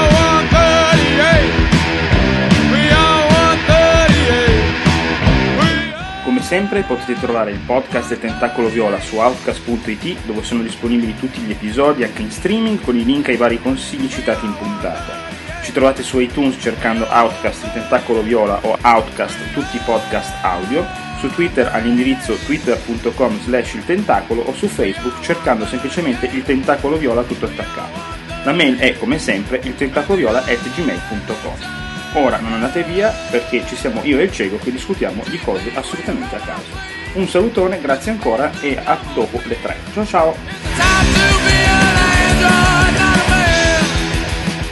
E- Mentre dico cose belle su Oculus Rift. Sì, sì, dice che è pericolosissimo per i bambini. Secondo me no, è pericoloso da giocare, da, mm, da usare in casa da soli, secondo me rischi la vita eh, veramente, cioè rischi veramente che ti inciampi però, o, ti, o barcolli un attimo, tiri una ginocchiata da qualche parte, no, troppo Eh, per... Devo ancora, devo ancora provarlo. Quando lo proverò ti, ti farò sapere se E secondo me se ho riesci... temuto per la mia vita o no. È una, è una cosa che davvero mi, mi- mi emoziona. Sono quasi in, in trepida attesa. Ma eh, secondo me... ehm, eh, Però ho paura di rimanere deluso. Ma no, secondo me non, non si rimane deluso perché il. ehm, eh, come si dice? Il, mm, il, il tracking della testa comunque è talmente fatto. cioè non si, è, non si è assolutamente abituati a una precisione simile, no? Anche se hai provato robe simili in passato, così non è. E, e poi comunque la visione stereoscopica ti dà il. L'unico problema è che devi- devono trovare un modo per farlo usare con gli occhiali a gente come me perché io non vedo un cazzo. E io ce l'ho chiaro anch'io. quindi. Eh, proprio- Io quando l'ho provato ero- ehm, ho dovuto togliere l'occhiale, era tutto sfocato, non vedevo niente, cioè, è bello, era Half-Life 2, era i primi, primi momenti di Half-Life 2, e Ah, cavolo. che insomma, anche guardare in alto che tu, eh, cioè, sei lì... Però, che- eh, già, già quello non lo so perché comunque lì ti devi spostare, no? Quindi comunque magari... sì, anche difatti il momento, finché ero, ero fermo, Eh. ehm, non dava fastidio. Il problema è che quando tu inizi a muoverti col joypad, che non vedi, Esatto. tu muovendoti appena giri la testa, il, ehm, come si dice, il, eh, il movimento va verso dove guardi tu, quindi non sei. Anche quello ti sfasa un po' perché tu ti immagini che tu continui ad andare avanti, giri la testa, però vai nella direzione che- in cui stavi andando prima e la testa Sì, la esatto. usi solo per guardare intorno. No? Sì, Invece, sì, come un mouse. Mm. Esatto, invece lì non funzionava così, era abbastanza... Poi vabbè, il fatto che io mi muovevo, ma in realtà ero fermo in piedi, eh, devono migliorare quelle cose lì, per, per quello secondo me è più facile in giochi dove tu stai seduto, tipo... Sì, tipo, tra l'altro te sei un grande stimatore di giochi di guida. quindi- Infatti leggevo che Assetto Corsa che io ho comprato con eh, Early Access ha il supporto Oculus Rift, cioè, ma ti rendi conto che è figata. Ma infatti io è esattamente quello il tipo di gioco per cui cioè spero, insomma, mi, ho- sono in trepida attesa, cioè mi metto a sedere, quindi più o meno mi sento come se fossi a sedere sulla macchina e sì, se avessi, se avessi un volante tanto meglio, non ce l'ho il volante. Eh, volante, pote- volevo regalarmelo adesso per, per il compleanno da solo, ma il problema è che adesso in questo momento un volante che sia future proof non esiste.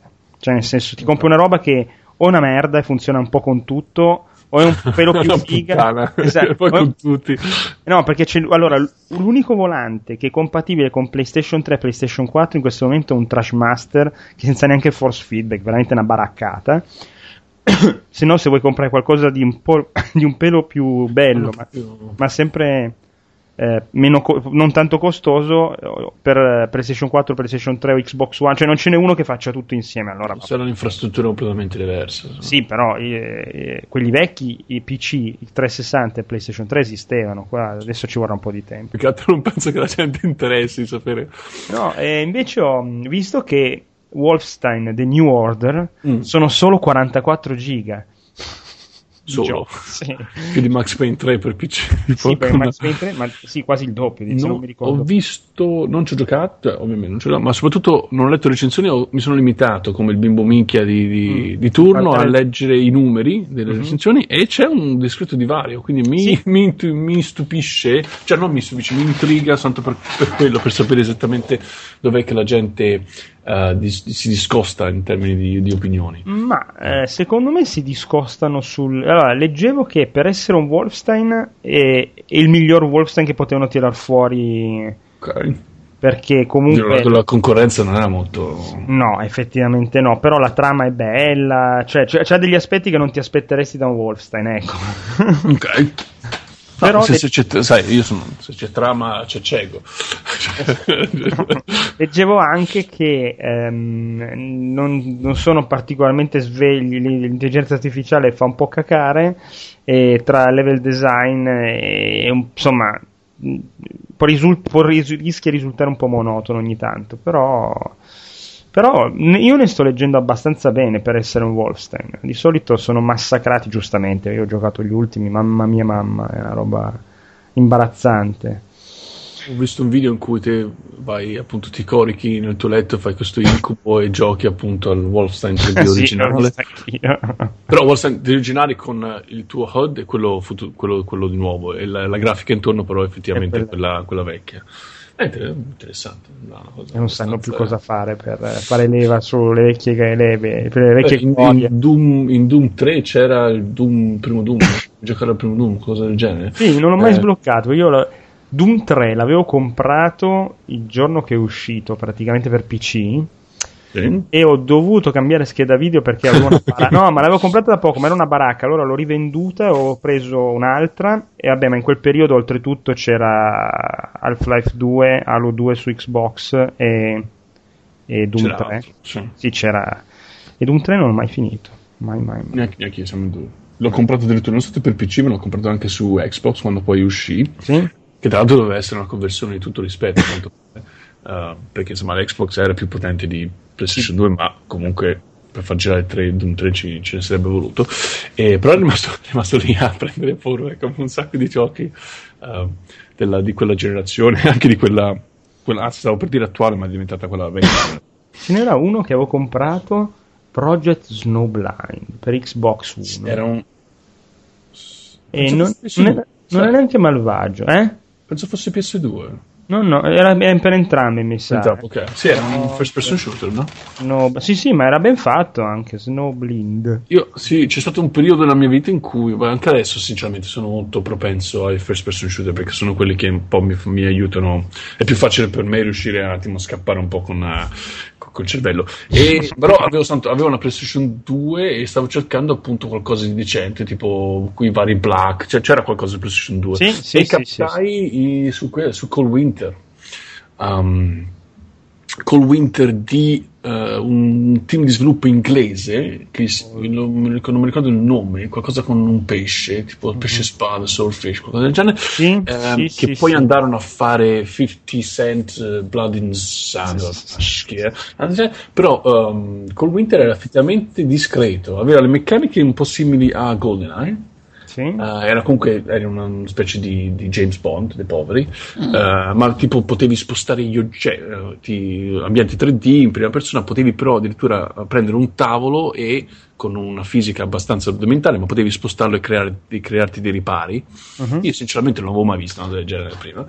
E, ma soprattutto la storia era fichissima. La storia era narrata da, mm, eh, da, un, da una- da un tizio in- britannico che è anche abbastanza famoso, comunque ha una voce molto profonda, bella carismatica. Mm.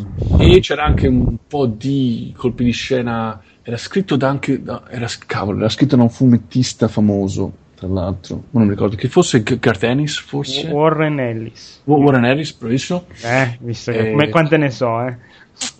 Era interessante, quindi era interessante dal punto di vista delle meccaniche di gioco, perché effettivamente su PlayStation 2 sinceramente asfaltava gli altri first person shooter molto abilmente, non perché, appunto perché la concorrenza era abbastanza basica, um, ma soprattutto anche dal punto di vista della storia era interessante, ti faceva andare avanti per capire cosa sarebbe successo. E ci sono delle, dei twist uh, abbastanza poco hollywoodiani, che, che per quello non ti, magari non, non te lo aspetti. Eh. Per parentesi, DCE, cioè eh, fatto da Swordfish Studios Ah, Swordfish, e quello. pubblicato da Vivendi Universal Games e da Sierra, insomma.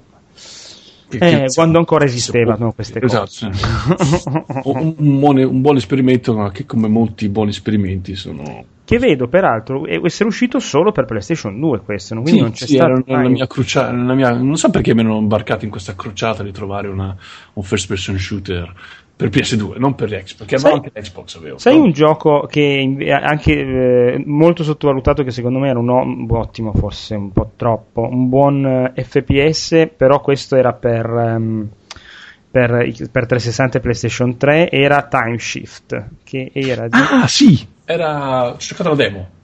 È carino, è quello che potevi fermare il tempo. Era molto interessante, era più interessante, non so come spiegare, era più interessante di, di quanto, di quanto fosse mh, bene realizzato. Sì, vero, vero, vero. Anche perché anche un punto di vista artistico era un pochino blando, era un po'... Era un po' l'altro- tra l'altro lo anonimo. confondevo con, lo, con- lo con- lo confondevo con quelli che hanno di Haze. Sì, C'era questo casco comunque con un visore giallo. è insomma, vero, è vero. E- però sinceramente era- mi interessava molto più quello che Haze, per esempio. Um, Ah, non c'è confronto. e- E- e il, demo, il, demo, il demo, tra l'altro, era. Sai, sai che ci sono questi demo che ti fanno passare completamente la voglia di giocare a un gioco? Invece quello, no, quello era un, un demo con- eh, produce- pro- producente perché Produttivo. produttivo eh, perché comunque mi avrebbe invogliato a giocarlo però poi non so perché non, sono- non l'ho comprato ecco. Però le meccaniche erano molto interessanti c'era quello che mi interessava e c'era anche Singularity che ancora non sono riuscito Singularity io l'avevo preso, avevo iniziato, e però aveva veramente troppi difetti. No, sai la, cos'era? Ma ne avevo parlato anche qua anni fa. eh, aveva il difetto dello stesso di Halo, dove ci sono sti cazzo di nemici. In Halo sono i. mh, oh, quelli che ti esplodono. Come si chiama? Adesso, mamma mia, non ci a gioco giocato da così tanto tempo ad Halo che non mi ricordo. in- Ad Halo quello vero, non, eh, non, non quella specie di Call of Duty dell'ultimo. Eh, I Flood, ecco, che erano degli alieni, cioè non, non in realtà, eh, degli umani deformati dal virus alieno, insomma, che si, si scagliavano contro e Caso. la maggior parte esplodevano, no? In Singularity... Eh, Sam. esatto, eh, in Singularity c'è lo stesso tipo di nemico e veramente, cioè, dopo che muori 50 volte perché ti sc- scoppiano tutti sti cosetti intorno, basta. C'era in Halo il, il prompt che ti diceva: Ah, vuoi, vuoi mettere la difficoltà un po', un po' più No, difficile? A me fa imbestialire perché io magari do- muoio 50 volte e io sono capace, io sono testardo come, come un mulo, cioè non, non c'è verso che vada a letto finché non riesca a passare un determinato punto. E, e il gioco per aiutarmi probabilmente mi fa vedere questo bellissimo messaggio: Ma vuoi abbassare il livello di difficoltà? Mi verrebbe voglia di, di prendere e volare il monitor. da- Ecco, allora effettivamente non giocare ai giochi Nintendo delle ultime generazioni perché mh, non te lo chiede, appare Luigi, cioè in realtà te lo chiede e ti dice amico, non sei tanto bravo, praticamente è questo, no? non sei tanto bravo ad andare avanti. Vuoi che te lo facciamo noi il livello? Come in sala giochi quando c'era il, il bullo che ti diceva te lo faccio io? E se tu dici di sì, praticamente arriva Luigi al posto di Mario che si fa tutto il livello, tu puoi interrompere in qualsiasi momento e prendere il controllo di Luigi nel momento, però se tu lasci fare, te lo fa tutto lui e passi il livello dopo. No, vabbè, è, è comprensibile come scelta. È comunque è, è- uno dei nemici numero uno di, di chiunque pubblichi un, un gioco è il- l'accessibilità del, del gioco stesso. Se tu perdi il tuo cliente a 5 minuti nel gioco è, fi- è finita. Quindi sì, immagino, cioè, ehm, è una, cioè, No, dal punto sì. di vista commerciale è una buona idea quella di comunque cercare di aiutare ehm, il, il giocatore, cioè ad accedere al gioco il più possibile al giocatore. Lo, lo vedo anche nei, negli stessi prodotti Rockstar, mi ricordo, negli ultimi anni in cui lavoravo Rockstar, quell'opzione era cominciata a apparire anche nei, nostri- nei- nei loro giochi, ah, tipo nel Noir, che c'erano le, le- le scene d'azione che se le sbagliavi in determinato numero di volte potevi, potevi saltarle Mi completamente. sembra che anche GTA 5 ci sia una cosa che se sbagli troppe Eh, volte un pezzo di una missione puoi passare al, al checkpoint dopo in automatico. Ma non vorrei di una stronzata, non ho mai usato. No, può, può essere, soprattutto è, è utile in un gioco come GTA 5 che è così grosso che molte persone non lo finiscono neanche. Eh sì. Eh, quindi quello è un, incentivo, è un incentivo sicuramente a finirlo. Beh, in GTA hanno aggiunto una marea di roba per non far rompere i coglioni alle persone. e il fatto che prendi il taxi, se devi andare in un posto puoi prendere il taxi e teletrasportarti praticamente in quel posto. Il fatto di non dover rifare tutta la missione se Sì. muori al quarto checkpoint, che veramente quello era. Che palle, Eh, no, anche perché le missioni sono lunghe, soprattutto queste sono proprio lunghe, lunghe, lunghe. E no, l'hanno, facili- l'hanno fatto diventare molto più facile GTA con questo 5 rispetto agli altri. Non c'è confronto proprio. Muori molto di meno. Sono, Eh. sono curioso di giocare.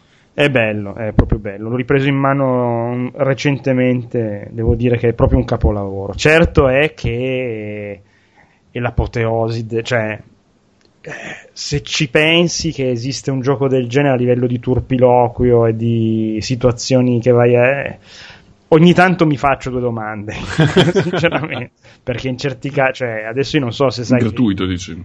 No, ma, no, è bene, secondo me, a parte la scena della tortura, quella che è famosa, che se ne è parlato, però, quella secondo me non ho capito perché l'ha messa, vabbè. Tutto il resto del gioco è assolutamente nel contesto del gioco, cioè, pers- quelle personaggi del genere parlano così, eh, ovviamente non agiscono così perché, qua, cioè, soprattutto uno dei tre è un pazzo scatenato, proprio uno psicopatico, eh, però in una situazione così reagire, cioè è molto realistico da quel punto di vista lì. È ovvio che se lo, lo immagini come gioco da fruire, difficile che lo puoi far giocare a ragazzi. Non so come dire, sto diventando No, no, cioè, no, no, no, no, quello che- no, no, ho capito perfettamente. ci cioè, mancherebbe. è, è forte come gioco. Ma da, da un punto di ti, ti- ti ti- chiedevi eh, perché c'è quella scena. Allora, non, non lo so nel particolare perché comunque non, non c'era quando, Mhm. eh, quando, eh, c'eri- quando, quando arrivò, in- quando arrivò in ufficio. Ma ehm, a me molto spesso viene, viene proprio questa fotografia mentale di un team di sviluppo intorno a un tavolo e la gente comincia a tirarsi dietro l'idea eh, a mettere l'idea sul tavolo e la- quella che è più figa eh, vince. Cioè anche, è la stessa idea che mi sono fatto quando in Call of Duty, qualche Call of Duty fa, c'era il famigerato livello no Russian, che eh, tu appunto fai finta di essere Ma eh, fai parte dei criminali, entri nel- nell'aeroporto, Sì, devi, sì, sì. se vuoi puoi far fuoco su, ehm, sì, sì, fai, fai spettatori. certo, sì, sì, sì. Io sono quasi sicuro che quello è semplicemente lì, per semplicemente perché pensavo che fosse figo da fare una cosa del genere. Ma- non, non ci, non ci non ci riesco neanche a leggere fra le righe tutto, no, vogliono, voglio- c'è un messaggio. Non No, no, no, ma secondo me quella scena lì, cioè Call of Duty alla fine è un giostrone, no? Nel senso, Esatto. se sali sul carrozzone, spari, esplosioni, cadi, poi adesso mi sono messo a fare quattro partite a Ghost, che secondo me non fa neanche così cagare come dicono, però. Ehm, cioè, è proprio una giostra. Secondo me in quest'ottica qua, quella scena lì di No Russian ci sta. Per- ti fa provare una situazione un po', un po' scomoda, eccetera, no? E che questa, se questa scena qua della tortura, secondo me non c'entra niente col gioco, come se avessero preso un'idea Ah, di qualcun altro ficcata lì in mezzo, boh, si poteva fare in miliardi di modi diversi, non lo so, boh, mi aveva dato proprio dato l'impressione di che non c'entrasse nulla, che non fosse di GTA quella missione, ecco. Mm. Eh. Però invece tante altre sì, c'è una bellissima con Trevor che riesce a salire su un aereo, eh, un jet, cioè un aereo cargo dal portellone posteriore in volo da- u- usando un aeroplanino a elica tipo seconda guerra mondiale. Una- veramente un- una roba. Io non so quanto cazzo ci vuole a fare una roba del genere, probabilmente tu sì, ma perché cioè, è impossibile. È un, un lavoro infinito. Ma quanta gente c'è che lavora su un progetto del genere? Cioè, Beh, con- ma GTA In generale. GTA, ah, GTA 4 ancora ancora era principalmente Northclaw che lo faceva. Mm. Però credo che poi abbiano imparato un attimo a gestire meglio le cose. E Dopo 4 e dopo, dopo Red Dead Redemption hanno cominciato a, ad aiutarsi a vicenda a destra a manca. È un Ah, progetto quindi devastante. eh, 5 sono quasi sicuro l'abbiano toccato qualsiasi possibile immaginabile studio di Rockstar esista sulla faccia della terra Ci hanno, hanno sicuramente lavorato su, su quel gioco da un punto di vista del testing eh, cioè, le variabili sono così tante che sì Ma re- non C'è riesco bisogno. neanche a, a comprendere come sia possibile testarlo in toto un gioco del genere. Cioè, no, beh, lo, lo- lo di- lo dividi in settori lo dividi in settori e fai col tempo che ti viene allocato fai, fai il meglio che puoi, ecco. Uh, però sì, le variabili restano um, un- un- di una quantità incredibilmente elevata. C'è anche un aspetto abbastanza divertente prima che il tedio subentri dopo qualche mese, uh, che effettivamente puoi rompere il gioco in svariati modi. Uh, te, magari il tuo task del giorno è rompi sta missione in qualsiasi modo tu possa tu riesca a pensare, immaginare e tu passi la giornata a rompere la missione, a, fa- a inventarti le peggio cose, a usare magari usi di debug, ti, ti fai apparire i peggio veicoli, provi a, a metterli di traverso sulla, sulla corona che devi colpire per, per, far, per- far accedere alla prossima sezione della missione. Devi fare un sacco di cose. Ecco. E que- e quello, ma, ma quello, ma tra- quello era l'aspetto divertente, Ah. sinceramente, del- perché, perché comunque era diverso ogni volta. E la parte non divertente qual era? Perdonami. E la parte posso- divertente ci potrebbe essere stato le collisioni contro le pareti che dovevi stare tutto il giorno a correre, saltare, schiantarti con uh, bazzucare le pareti in continuazione per vedere che, la- che il box di collisione non, non fosse, eh, non, fu- non avesse- non Sì, fosse sì. stato costruito in modo sbagliato. C'era un sacco di cose non troppo divertenti. mia. Uh, però titoli era anche cioè, era, era un, era un buon, buon balance eh, tra tedio e, e cose emozionanti. Se, se- se poi pensi che c'è gente che fa test invece su giochi lineari, come potrebbe essere, non so, Dora the Explorer, e sta Sì, cercando- mi immagino che eh, sì, ci, ci voglia un po' meno tempo per testare Dora l'esploratrice che GTA 5. quello, quello effettivamente è vero. Um, però sì, no, qu- quando- cioè, ho voglia di giocarci, ma ho voglia anche, quando gioco a questi giochi qui, ho voglia di, mer- di lasciarmi immergere nella- nell'atmosfera, quindi devo avere comunque un sacco di tempo. Eh, Io sì. Red Dead Redemption l'ho finito l'anno scorso, per esempio. Eh, e me lo sono goduto. anche. Io sono ancora a metà, fai te. È la metà difficile, la metà, la metà cioè, sembra che non ci sia più un domani quando giochi la metà di Redemption. Però effettivamente ti, guarda, l'unico motivo ti per cui ti consiglierei di stringere i denti e passare Messico è che effettivamente il terzo atto secondo me è splendido da un sacco di punti di vista diversi. Da un punto di vista narrativo sicuramente, ma anche dal cambio del ritmo che ti chiedi ma io ho appena vinto una rivoluzione in Messico, torno a casa e devo portare al giro mio figlio.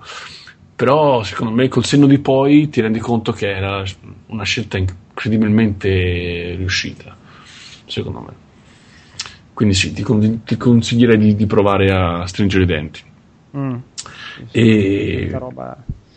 in Eh no, qui- quarantena. quindi sì, GTA 5 ci cercherò, ci mancherebbe, però con, con calma, ecco, quando ci avrò tempo. non- E, e c'è anche una certa frustrazione di fondo perché comunque il gioco è così grosso che ma mettono i paletti, devono, devono avere questi paletti perché sennò le variabili aumenterebbero ancora più esponenzialmente, esponenzialmente Sì. e il gioco non, non sarebbe mai pronto. Ma è anche un, un certo... Beh, ma mi sembra normale, insomma, se no. Ma c'è anche un certo dispiacere, perché eh, se fosse, ovviamente non potranno mai farlo, ma se fosse un gioco più piccolo, perché magari le aspettative sono ben altre, ma se facessero un free roaming più piccolo, come per esempio poteva essere Bully, a me Sì. è uno dei motivi per cui continuo a, a citare Bully, dico ah è il, è il miglior sandbox, che sicuramente Crocs l'abbia mai fatto, eh, sicuramente di quelli che ho giocato, perché è più piccolo e tutto integrato meglio.